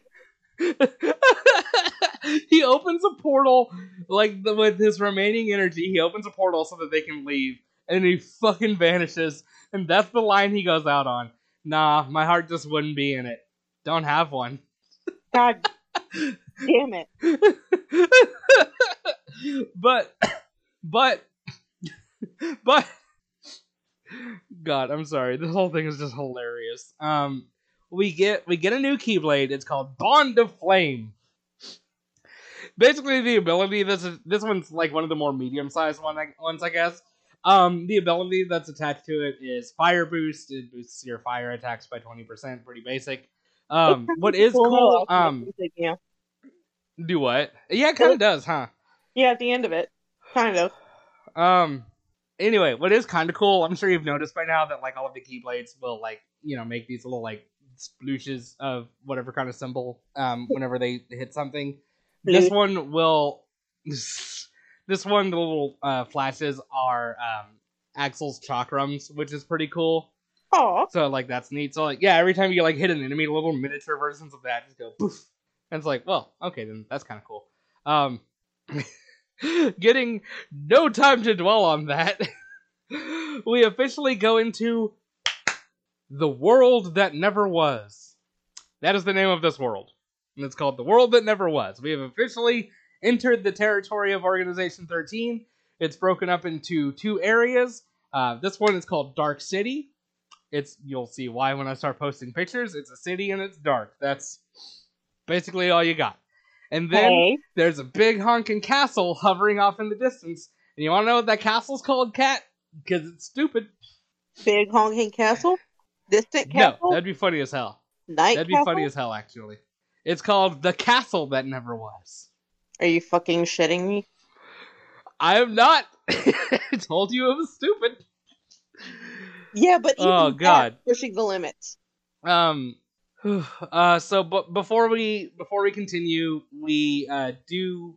I'm pretty sure this is a final mix edition, but I don't quite remember. No, yeah, it is. It is. Hang on, let me add that in my notes just in case. I don't know why. It's not like it matters. Dude, F M dude. There we go. Uh, we get a What? final mix cutscene of the like five people left in Organization 13, um, sitting in their big meeting room and talking. As Xigbar and Luxord are basically just talking about like, wow, so Axel's dead, and uh, Luxord is like, Mhm. Luxord's like, oh, mm. Luxord's sitting there just playing with cards, and he's like, it looks like he won whatever it was that he was looking for in the end, and um, and it's like he ri- he risked his entire non-being or his entire being, and he and he won, and Lux. And um, Xigbar's like, "Hey, you know that we don't really have bodies," and he's like, "Well, then I guess he bet his non-existence." And it's like, "Sure, Way And then that who's all- home. do what?" I said, way to drive that point home. I know, right? This this cutscene didn't have to be here. That's like half the final mix cutscenes like don't need to be here, but I'm I'm not complaining. Uh, Axel, not Axel, Axel's dead. Saïx basically have like deciding he doesn't want to take part in their conversation is just talking about how Axel was foolish and he was weak and he just couldn't bear that uh, he just couldn't bear his non-existence any longer and that's why he did something so stupid and sacrificed himself. It was like, buddy, it's okay. it's okay to say that you miss him. Calm down, Edge Lord. I mean, basically. Um, Xemnas says, uh, well, regardless of whether he was weak and a fool or not, um, he touched Sora's heart, and that and that means that he may awaken soon. That's basically how he says it. But he's like looking down at what what was definitely Roxas's chair. So like, nah. Hmm. The thing is, like, the next thing that happens is basically what he was talking about. So this cutscene doesn't super matter. As soon as the cutscenes end to introduce us to the world, Mickey runs the hell off. But we do uh, get um a oh, where am I going? What am I? Why am I not posting? There it goes. Okay. Anyway, we do get like a shot of kind of an overview of Dark City from the alleyway that they're in. You can see the castle in the distance. Do what? I said that is a cool shot, though. I do like that shot. Yeah, no, it is neat. I like the framing of it, especially that big heart shaped moon in the distance. That's pretty cool. Right. Uh, then we get the title card. The font choice on this is wild. Um, We do have five minutes left, by the way. damn it, damn it, damn it. Ah, crap. Do we want to go ahead and stop it here so that we can get into the world that ever was next week? Or Yeah, go ahead and stop it here because the next thing that happens, I don't want to get a couple minutes into it and then have to stop. Right. So yeah, we will pick up like because uh, basically Dark City. There's not really a whole lot going on. It's just run through some alleyways and fight Heartless. Um, Yeah. but there is a cutscene, a a thing that happens before we get to the castle, and I don't want to like start talking about that and then have to stop. So Right. Beautiful. Mm. Mm. so we will save that for next time. Okay. Are you okay? So yes, uh, so we did not get we didn't get any. Tripped over my words entirely. We did not get actually. Let me just pop in end of reverse rebirth. Was this twenty five? uh, 25. I think you're right. Hang on. Uh, double checking, double checking, double checking. It'll be in Ansem report because you that's where you usually post it. Yeah, I'm just having to scroll I'm- back through all the pictures. I I'm doing tonight. the same thing. Yeah, 25. Okay. Boop. Okay. Okay, there we go. we didn't have any on on fuck. oh my god. We didn't have any questions on Twitter. God. Although before we so get started, um, on the Mickey's mailbag, um, apparently we accidentally skipped one of Veer's questions last week or last episode. Yeah, so I'm sorry, Veer. We didn't mean to do that. uh, yeah, I thought I had covered everything. That's my that's 100% my bad. Uh There you go, Veer. It's all Steven's fault. He just admitted it. Rude. I mean, not wrong, but rude. But I'm sorry. We didn't mean to Uh. ignore you. We just we genuinely missed it. uh It's uh, I've got Uh. it right here. It's uh, considering that during the end of your first visit to the Pride Lands, you fought the Heartless of Scar, who is one of the only two characters that we know of at this point of the series who had the will to turn themselves into a Heartless. Wouldn't it make more sense to fight Scar's nobody during the second visit? that would be rad as hell. Especially since they had the whole thing going with his ghost. Like don't me don't get me wrong, I like the whole the big ground shaker. That is a neat boss fight, especially since Right. as big as it is, you have to climb around on it and do stuff. That is pretty cool. But yeah, Scar's nobody, that would have also been neat, especially because especially um because one, since nobody's you're nobody technically like unless you turn into just one of the regular little squiggly dudes, your nobody looks exactly like yourself, but with like minor aesthetic differences. The the example I always come to just because it's the easiest is uh, we will eventually find out that those little teardrop tattoo things Axel didn't have those before he was a nobody. So like that's his difference is he's got these little teardrop tattoos. Doesn't that mean he's like a Oh, no. or something? I don't know. um, I think there might be more gray in Xigbar's hair, but that could also just be because of how much time passed between like when we see him in the prequel and whenever they all eventually become nobodies. So like that could also just be the natural process of aging. So I don't want to say that that's the visual difference to him being a nobody. But yeah. Um. So the Axel one is just the easiest example I always come to. I think Saïx didn't have that big X-shaped scar on his face beforehand, but like, I mean, it's ten years. Anything could have happened. I don't know. Uh, No. Anyway, not the point. I do actually think that might be related to his nobodiness. We'll get into that whenever we. Spoilers. Obviously, there's going to be a Saïx boss fight. Meh. Uh, so we'll get to that when we get there. But, but yeah. So I think it would have been cool to fight him as a nobody. Also, like just seeing what level like minor difference in his his appearance they would have come up with. That would have been neat. But, Right. but no, I guess not But sadly, no.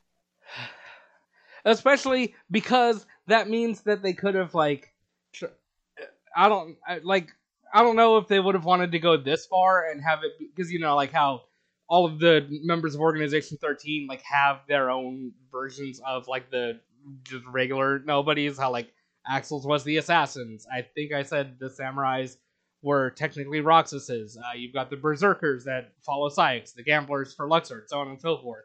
So I don't know if they would have wanted to go this far and give him like his own little nobody foot soldier, but that would have been a neat addition into Pride Lands for the second visit. Like if you had some little like hyena nobodies or something. Yes. Like that could have been cool, but again, nah, never mind. Um, What do we know, right? so yeah, that does that does kind of suck as like a missed opportunity, but like I do also like Ground Shaker. It is a fun boss, so it could have been worse, I Yeah. um, Let's backtrack to Flutter Dark. yeah, Flutter Dark. His first question, um, well, actually, hang on, let me see. Yeah, right after the actual question post, it's Flutter Dark. Yeah, uh, why is everybody in cutscenes able to one shot people? Like, Drama. because again, uh, drama, basically, yeah. I mean, I guess it is also easier than like having to animate an entire fight if you can just be like, ha, pa pow. But yeah, like, so the big example from tonight being that like Tron throws his identity disc once and like scalps Sark, hmm. and like that's it. That's all it takes. And he's fucking dead. In fairness, that was also in the movie, I think. So, yeah. Although, what is a movie if not a long cutscene? Dude, right? Wait. Oh my god, I hate you for putting that in my head. Ha ha ha ha ha! ha You asshole. You and Oh, man. It's Flutter Dark's fault that you even brought that up. Fuck you both. um, in fairness, I also get that from um, Metal Gear Solid Three. Yeah, because that was the one that's set in like the '60s. Um, there are like some optional uh, conversations that you can have with some of the side characters where they'll just talk about shit, and one of them does actually have um, one of the characters say, "Be like, man, cinema is getting wild with all all of these cool monster movies we're getting these days." Just think, someday there will be a movie where you can even control the characters with that the implication of just being like, haha, that's what video games are. Because, I mean, basically, And especially like games like Metal Gear Solid, where like it's spy shit and you control him for all the spy shit. Anyway, I'm getting off topic. Not that we haven't already done that this episode. um, you did that all by yourself, dude. Not wrong. Um, Flutter Dark's second thing, small gameplay thing, but why do they allow Tron to leave the party when he's outright required for the action command for the boss fight? This game loves to force party members in, so why is the one exception when the boss mechanics require them anyway? Which is true and also hilarious because yeah, if um that delete reaction command that you can do along with Tron, you have to have him right there and right next to you for it to work. If he's like a little further away and just hasn't caught up to you yet when you press the button, it'll straight up it'll straight up give you like a little dialogue box like you need Tron to do this or something. so like yeah, if you don't put him on your party for that fight, I guess it would just be the same thing. Every time you tried, you'd get a little like error message pop up and be like, "Yo, you need Tron." Which luckily in Kingdom Hearts 2 they don't do the same thing from Kingdom Hearts 1 where you had to leave and go to a save point anytime that you wanted to change your party around. You can just tab down to party on like the second page of the menu and like swap somebody out. So at least you'd be able to fix it on the fly. but I guess that's basically what would happen is that the game would just be like, "Hey, you need Tron. Why ain't you did this?" But yeah, also the game has had like plenty of times where it like was like Sora and this person and also Donald or Goofy, whichever one you want to have. But like you gotta have Sora and this guy. Like. Yeah, like it's had plenty of opportunities to do that so far.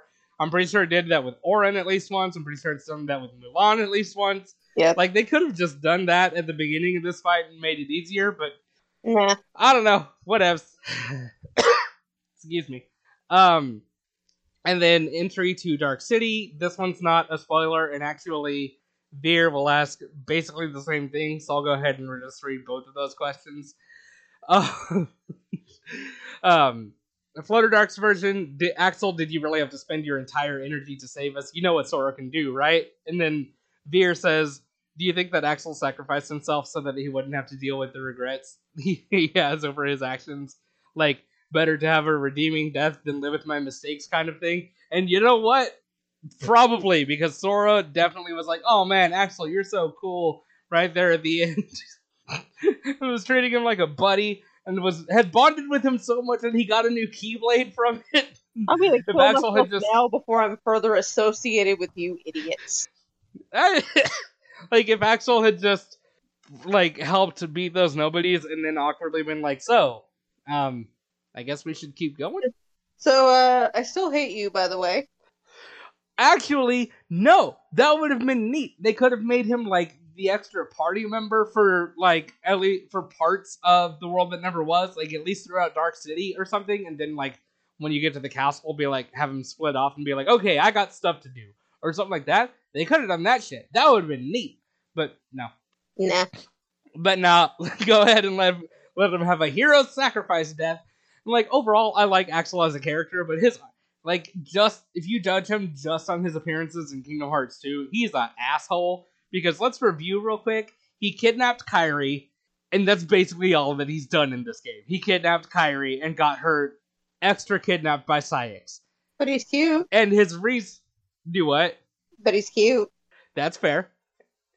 But his reasoning for doing so is that he missed Roxas. See? And we will we will find out later on more about him his and Roxas's relationship. This is when like Axel gets a Axel gets his development and his um, fandom from like his appearance in Chain of Memories and in 358 over two days.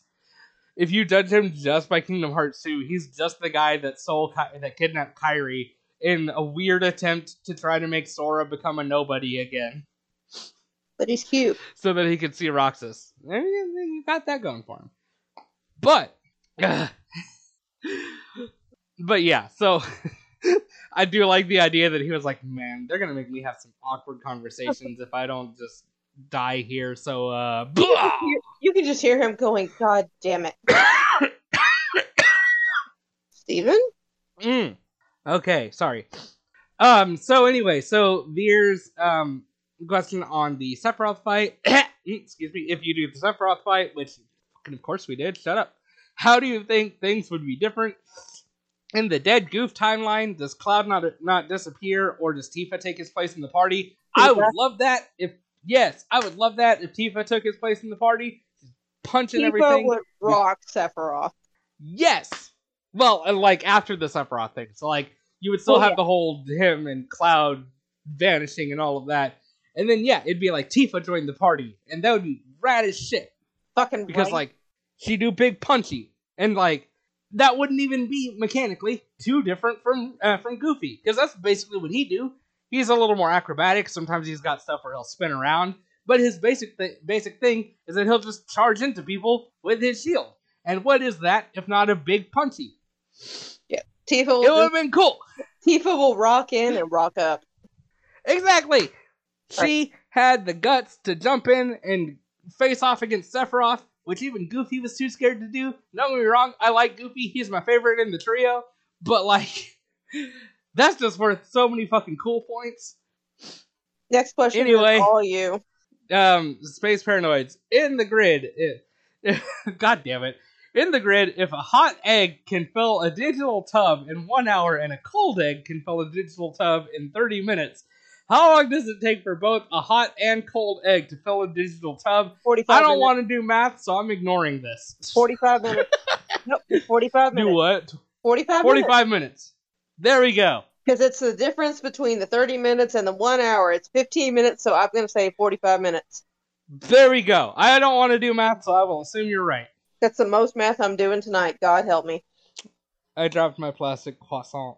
Why do you have a plastic croissant? It's also from some of the food like places. Mia and Grayson collectively have gotten like four or five different food playsets, so they're just bits and pieces of them like strewn about. I'm going to start, Oh my god, I, f- I'm gonna start throwing. I forgot to tell you. I've I've been saying it croissant around Mia so much just because it's silly that Well, oh, also she because of picked the it up to- Stop! You're to make me drop my croissant. she picked it up today and was like croissant. I mean, she's not wrong. She was trying to say croissant, but she can't because she's baby. you must encourage this. that reminds me of the other like her little butt has gotten into a habit because like she and Julie will get home like half an hour or so before I'm done with work, and she'll never fails and she'll always try to run into the bedroom so that she can see me and be like, "Hi, daddy." Aw. Ju- I had the door closed uh, so that she can't do that because I'm still on calls. Oh no. Not yeah, yesterday. Not today because I was I wasn't working. You weren't there. I was hoping yesterday. You weren't there today. yeah, yesterday.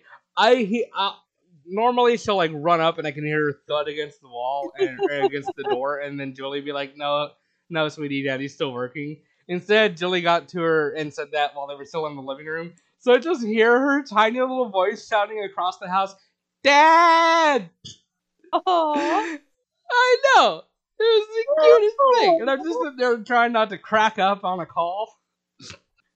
oh, that's precious. I know. I know, sweetie. That Anyway. to deal with idiots for another few minutes. I know. Anyway, um, and then we had like a long gap because um, people thought that we were recording that day, and then we didn't. Uh, and then Because somebody waited till the last minute to get Easter Eh. kit.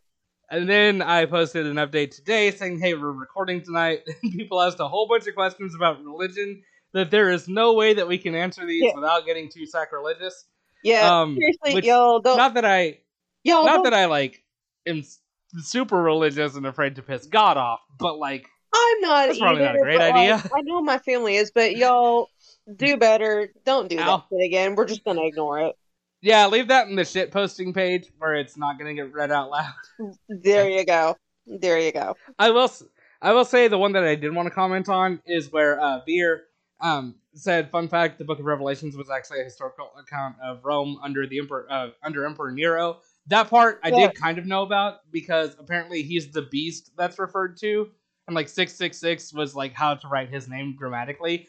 They hated Nero so much they thought he would come back to destroy the earth again and that's just holy shit, man. That's not nice to say about our other co-host, dude. He's not even here. Ah! Not that Nero. They're not even here, dude. That's cold. Not that Nero. That Nero is nice.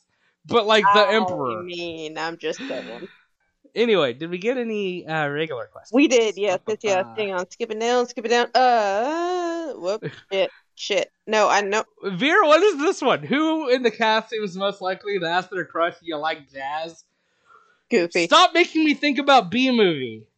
Still have Ru- not seen rude. the movie. I've seen it once or twice. It's fucking wild. They uh, a bee falls in love with a human, and then they he sues all of humanity for all of the honey in the world because they never asked bees for consent to take their honey. No, like I know, I know people. of it. I just refuse to watch it. That's fair. It turns into an apocalypse for like the last 10 minutes, and it's like, what? Patrick Warburton is in that movie, and they make him get jealous of and try to murder a bee.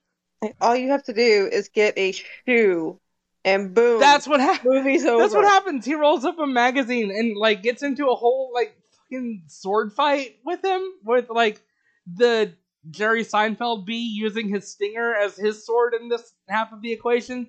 He actually it, during the trial um the lawyer for the defense again on the side of humanity pisses off the um the I don't remember Barry. Barry is um Jerry Seinfeld's character pisses off Barry's friends so much that he flies over and stings him. And you know how bees will die because their stinger gets ripped out. Along with They the perform. They they rush him to the hospital and perform an emergency transplant and surgically attach one of those cocktail toothpicks that looks like a cutlass into his ass so that he won't die. That that I And that's that's still before it turns into an apocalypse because the bees have all gone on strike and stopped pollinating flowers. So now there are no fl- all of the flowers are dead and there are no flowers and the girl that he fell in love with is a florist. So also she's out of a job, but also the world is actively dying because now none of the plants are getting pollinated because all of the bees went on strike. What is this movie? I I'm really scared to check it out now. It's it's so much. I watched it like once and now it just lives rent free in my head. Why did you do this to me? Crap. And now that we've done all of this, this is gonna keep keep bet the head bit. This is gonna keep coming back like egg does. I just know it. Easy there, Grandpa. Nah. Do you need to take your medicine? Veer, Veer, you were you're very rude. Oh, this is where Beast and the Harlot came up. Okay. Yeah. I'm I'm scrolling through the the other questions. Uh, Uh, Casey did have a question. Uh, she asked uh, if you find a data reproduction of a town, what stuff do you download Oh, into it to mess with them? And you can tell by my snickering, I knew exactly what I was going to say. yes, and Veer similarly says, "What mods would you add?" Silent Um, basically, if you just ask anyone who's ever played The Sims, uh, you get answers to this. I have unfortunately have not uh, had that much experience playing The Sims. All I've ever done is they had Sims 2 on GameCube, and for some reason, Sean and I had that. but that played nothing like playing it on the on PC because you couldn't do like any of the mods and hacking shit that you can in in the GameCube version. I'm downloading Silent Hill, and let's see Sora, Donald, and Goofy. Let's see Donald and Goofy go up against fucking Pyramid Head. Oh, I was assuming this just meant any any town. Like if I somehow came across a virtual version of Sherwood.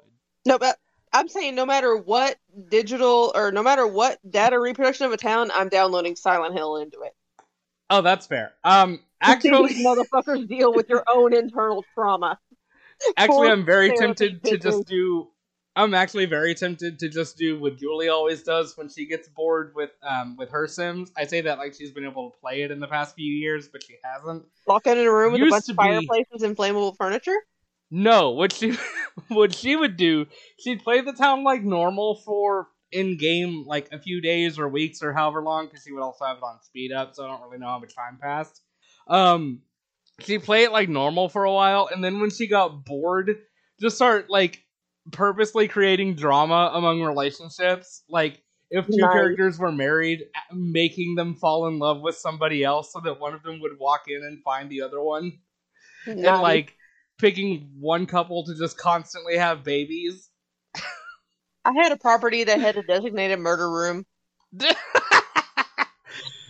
Because literally, I would it would be like the biggest mansion. So I would move the family in. I would spend all of their money on upgrades or upgrading the house, and when their money was out, they would go into the murder room on the back of the property, and it was just a room with basically once I put them in there, there would be no exits. I would wall it off, and it would be full with fireplaces, plants, and wooden furniture, and they would burn to death.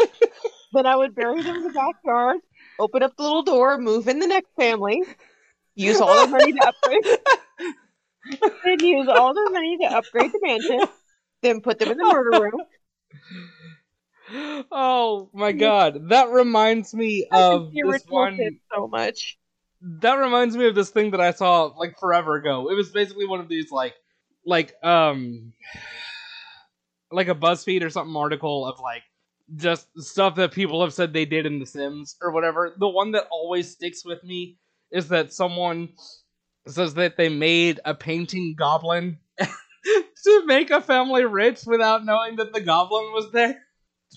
A paint Like that was that was how they labeled it. They took a person and because like this, I guess this was on one of the expansions where you could like turn people's skin green or something like that oh, they like they like messed with the sliders to make this per- person look as weird as they could then put them down in an extra room in the basement put or added into that room a fridge and a stove and stuff so that they could make food and a toilet and a shower and all that so that they basically like gave them a one room entire house just locked down somewhere in the basement and then they disconnected that from the house above and moved a family in and set it so that like this person never wanted to leave the room, never wanted uh, any human interaction. All they wanted to do was focus on their painting and sell their paintings. Nice. and like all of the money from the paintings just kept going to the family that lived upstairs that actually lived in the house. So it's like in universe, it was this whole they contrived this whole story where the family was just getting rich off of paintings that they had no idea how they were getting, but they just kept selling them. I miss the old school Sims so bad. I really do. God, The Sims is fucking magical, dude. Oh my god. Um, I think that was the last question that we even It had. was. Okay. I I would have thought that Casey would have snuck something in, but I guess she must not have noticed. I know. I'm honestly surprised that she didn't. We must have gotten past her. I don't know what I'm doing. Anyway, uh, God. Wow. Um. We both need to sleep. Okay. okay. So that's that's this episode. Um. uh, let's let's work on plugs. Um. We obviously are on Twitter at Disney minus Pod. Um.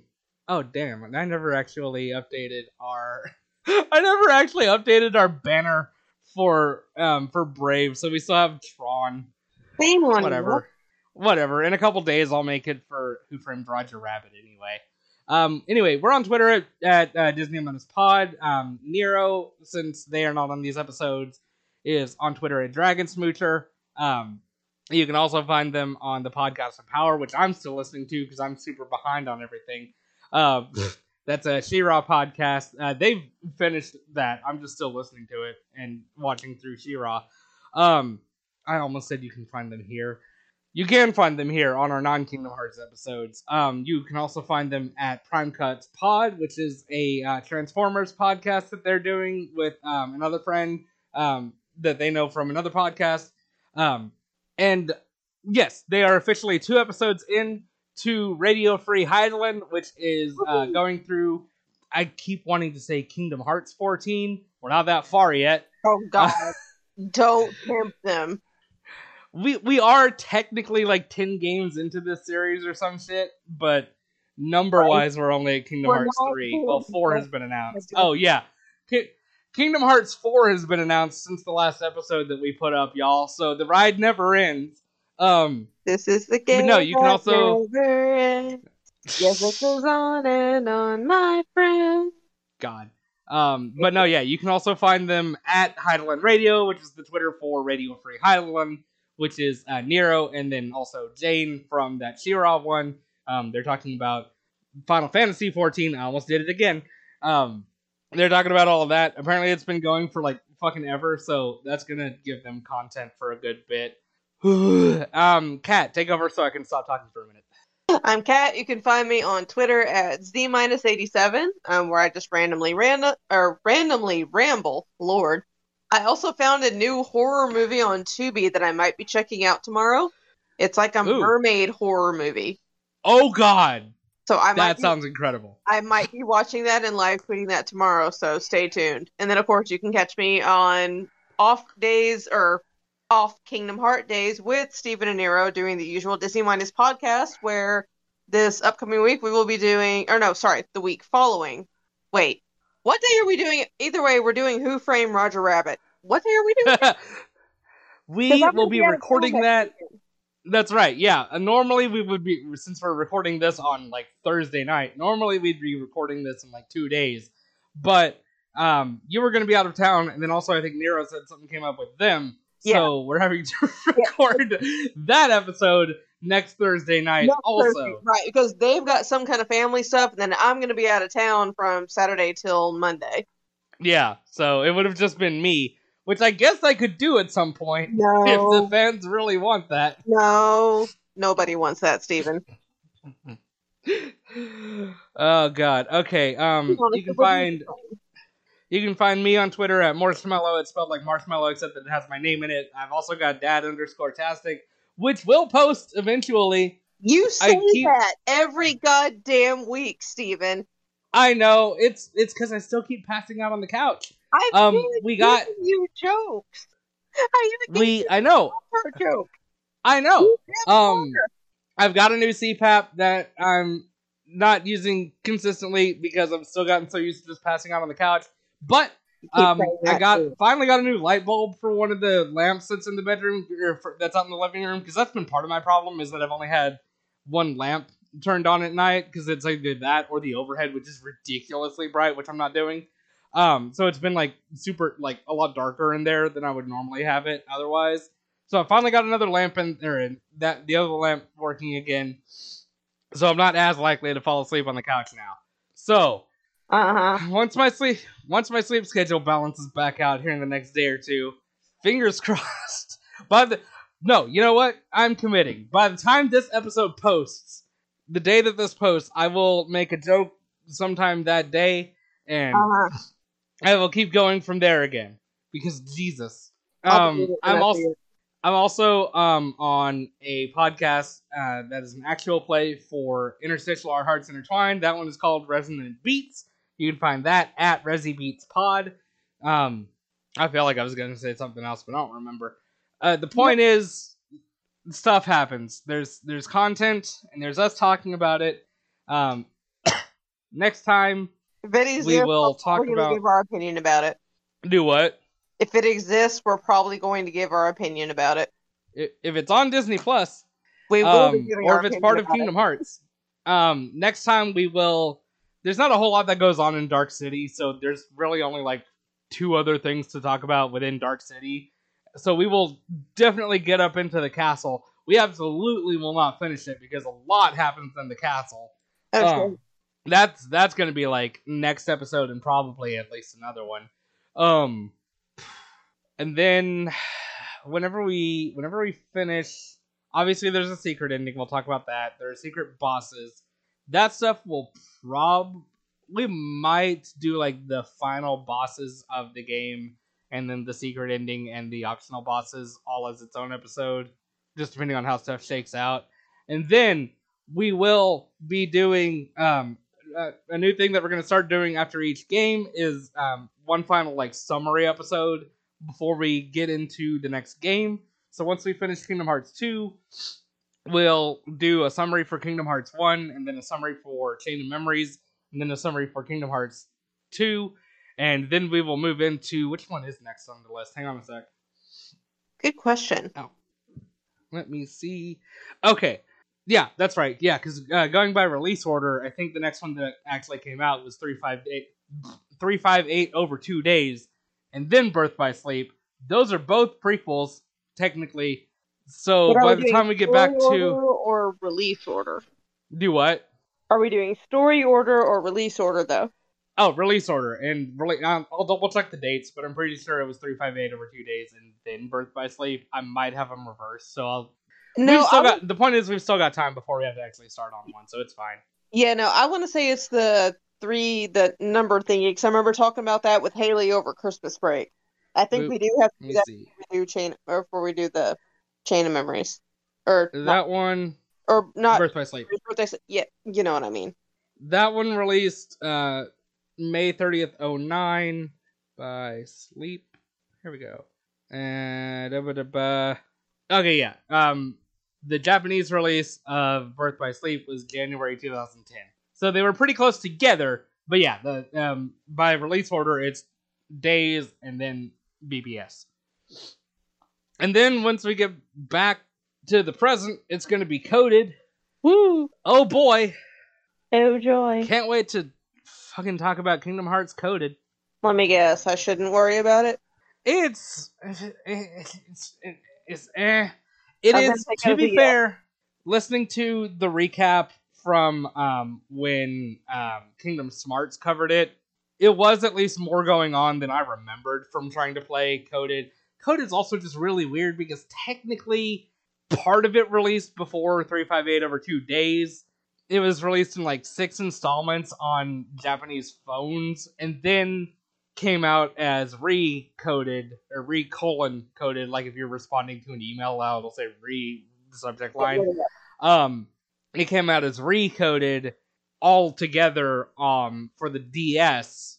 That was the version that I played because that was the only version that anyone outside of Japan could play, and also people in Japan played that one. Um, but then now on the um, whole series altogether collection for the place or for PS4. Actually, I think this was back on PS3. They instead just made it a movie. I will probably do like Kingdom Smarts did and look up gameplay um, videos instead of just summarizing it as the movie. Right. But like, all I remember from playing it on the DS is that it was tedious and the story doesn't matter very much. Like, it's got lore implications going forward, but there's not much actually happening in the moment in the story. Like most people, if you ask them what's your least favorite game in the Kingdom Hearts series, most people will pick out Coded as their least favorite because it just it kind of sucks. Like That's fair. um like it does some interesting stuff gameplay wise. We'll get into this more obviously once we actually get to it. but like it does some interesting stuff gameplay wise to make uh, to make each world different, which I think might have only been in the phone version because I don't think they did that on the DS version, or if they did, I don't remember it. But like um Traverse Town, they make it as like a side scrolling beat 'em up. Um um Olympus Coliseum is a rail shooter. So like they actually change up the gameplay for each each like world, which is kind of cool. I swear I don't remember that in the DS. They might have taken that out for the DS because I I remember it as almost just playing like Chain of Memories again, but more annoying, which is saying something. Because the gameplay for for Chain of Memories, I actually ended up liking the whole card thing, but it's not for everybody. I get why a lot of people don't like it. But uh, anyway, don't worry about it for now. We'll get there eventually. like that's not even a me being coy and saying, "Haha, don't worry about it." That's don't think about coded unless you have to. It it kind of sucks. I I know I'm setting a low expectation for it, but hot diggity. It does it does, I will say, have some really good meme worthy moments and don't don't worry, we will talk about those when we get to them because some of the stuff that happens in the cutscenes is fucking wild. But aside from that, it's uh, it just it feels like more of a slog. Like Kingdom Hearts 2 is the one that's most a slog because you go to each of the Disney worlds twice and it's got so many. But like at least that one's fun to play through. And I just didn't enjoy playing through coded. Excuse Are you me. sure you're not gonna die? Nah, I'm pretty sure. It's probably just getting dehydrated from all the talking. Um, but like, it's also uh, like okay, like there will be a brief like stinger thing at the end of this that's like, oh, where's the series gonna go from here? Where um, like, ob- so obviously the way that this is set up, you can probably also tell by now stuff is of course gonna work out. People are gonna be safe. Blah blah blah. Like the very the very end, like technically I think they jammed this in as like a post credits, but not even in the way that like a secret ending would be a post credits scene. Actually, I think this might be like a mid credits scene. Mickey sends people like you you see multiple characters getting these, but like sends out a letter to people and it's like, "Oh, what's that letter say?" Coded is just, "Yo, what was on that letter?" Mickey learned some stuff and this the letter was him telling them about it. And like it's also stuff that by the time you get to coded, you already know because of the prequels, so it's just the characters getting caught up on stuff that we already know. But then they do pick out a couple of details from it to that end up being important going forward and look like are gonna still be important going forward. So like you do, so like we can't skip them. You do have to cover it. I don't even know where I'm going with all of this. The point is, stuff is gonna sure how you happen. Either. I I remembered coded existed and started ranting. Anyway, we've still got at least like two, probably three more episodes left of Kingdom Hearts 2. Um, and then we'll have those other games. Well, I don't have to worry about coded for a while. Uh, it's getting late. I'm gonna go ahead and sign off. I have been Stephen, and I'm already half Kingdom Hearts. Cool.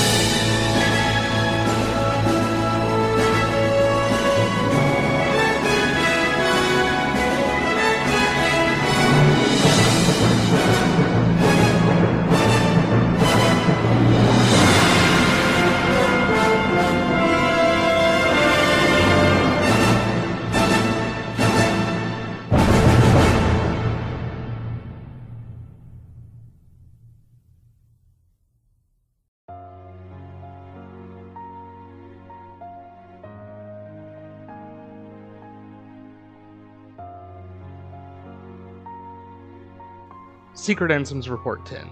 Sora went to sleep in order to recover the memories he had lost in Castle Oblivion.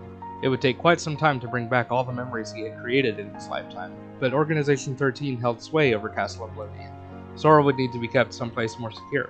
I persuaded Naminé to move the slumbering Sora to Twilight Town for safekeeping. Naminé. As I have written before, she is a most unusual being, born of the same process as a nobody, but lacking virtually all the elements of a nobody. Perhaps she continues drawing in hopes of capturing that which she lacks, the memories of others, especially Sora. I have arrived at a hypothesis. I believe that Naminé was born as a special type of nobody. When Sora attacked himself with the Keyblade, causing his and Kairi's hearts to leave their bodies simultaneously, Naminé emerged as Kairi's nobody. But the body and soul necessary to exist as a nobody belonged to Sora. When a person's heart is stolen, a heartless is born with no sense of self, and the body and soul left behind give rise to a nobody. But what if one willingly releases one's heart from one's body? Sora and Xehanort retained their selfhood even after becoming heartless. Then there are Kairi and Naminé. Kairi is exceptional for having had no darkness within her heart. Also exceptional was that her heart, once freed, migrated to a new vessel, Sora. The combination of the two theoretically unlikely exceptions may be behind this anomaly. There are matters I must attend to while Sora is sleeping. A new ally has appeared on the scene Riku.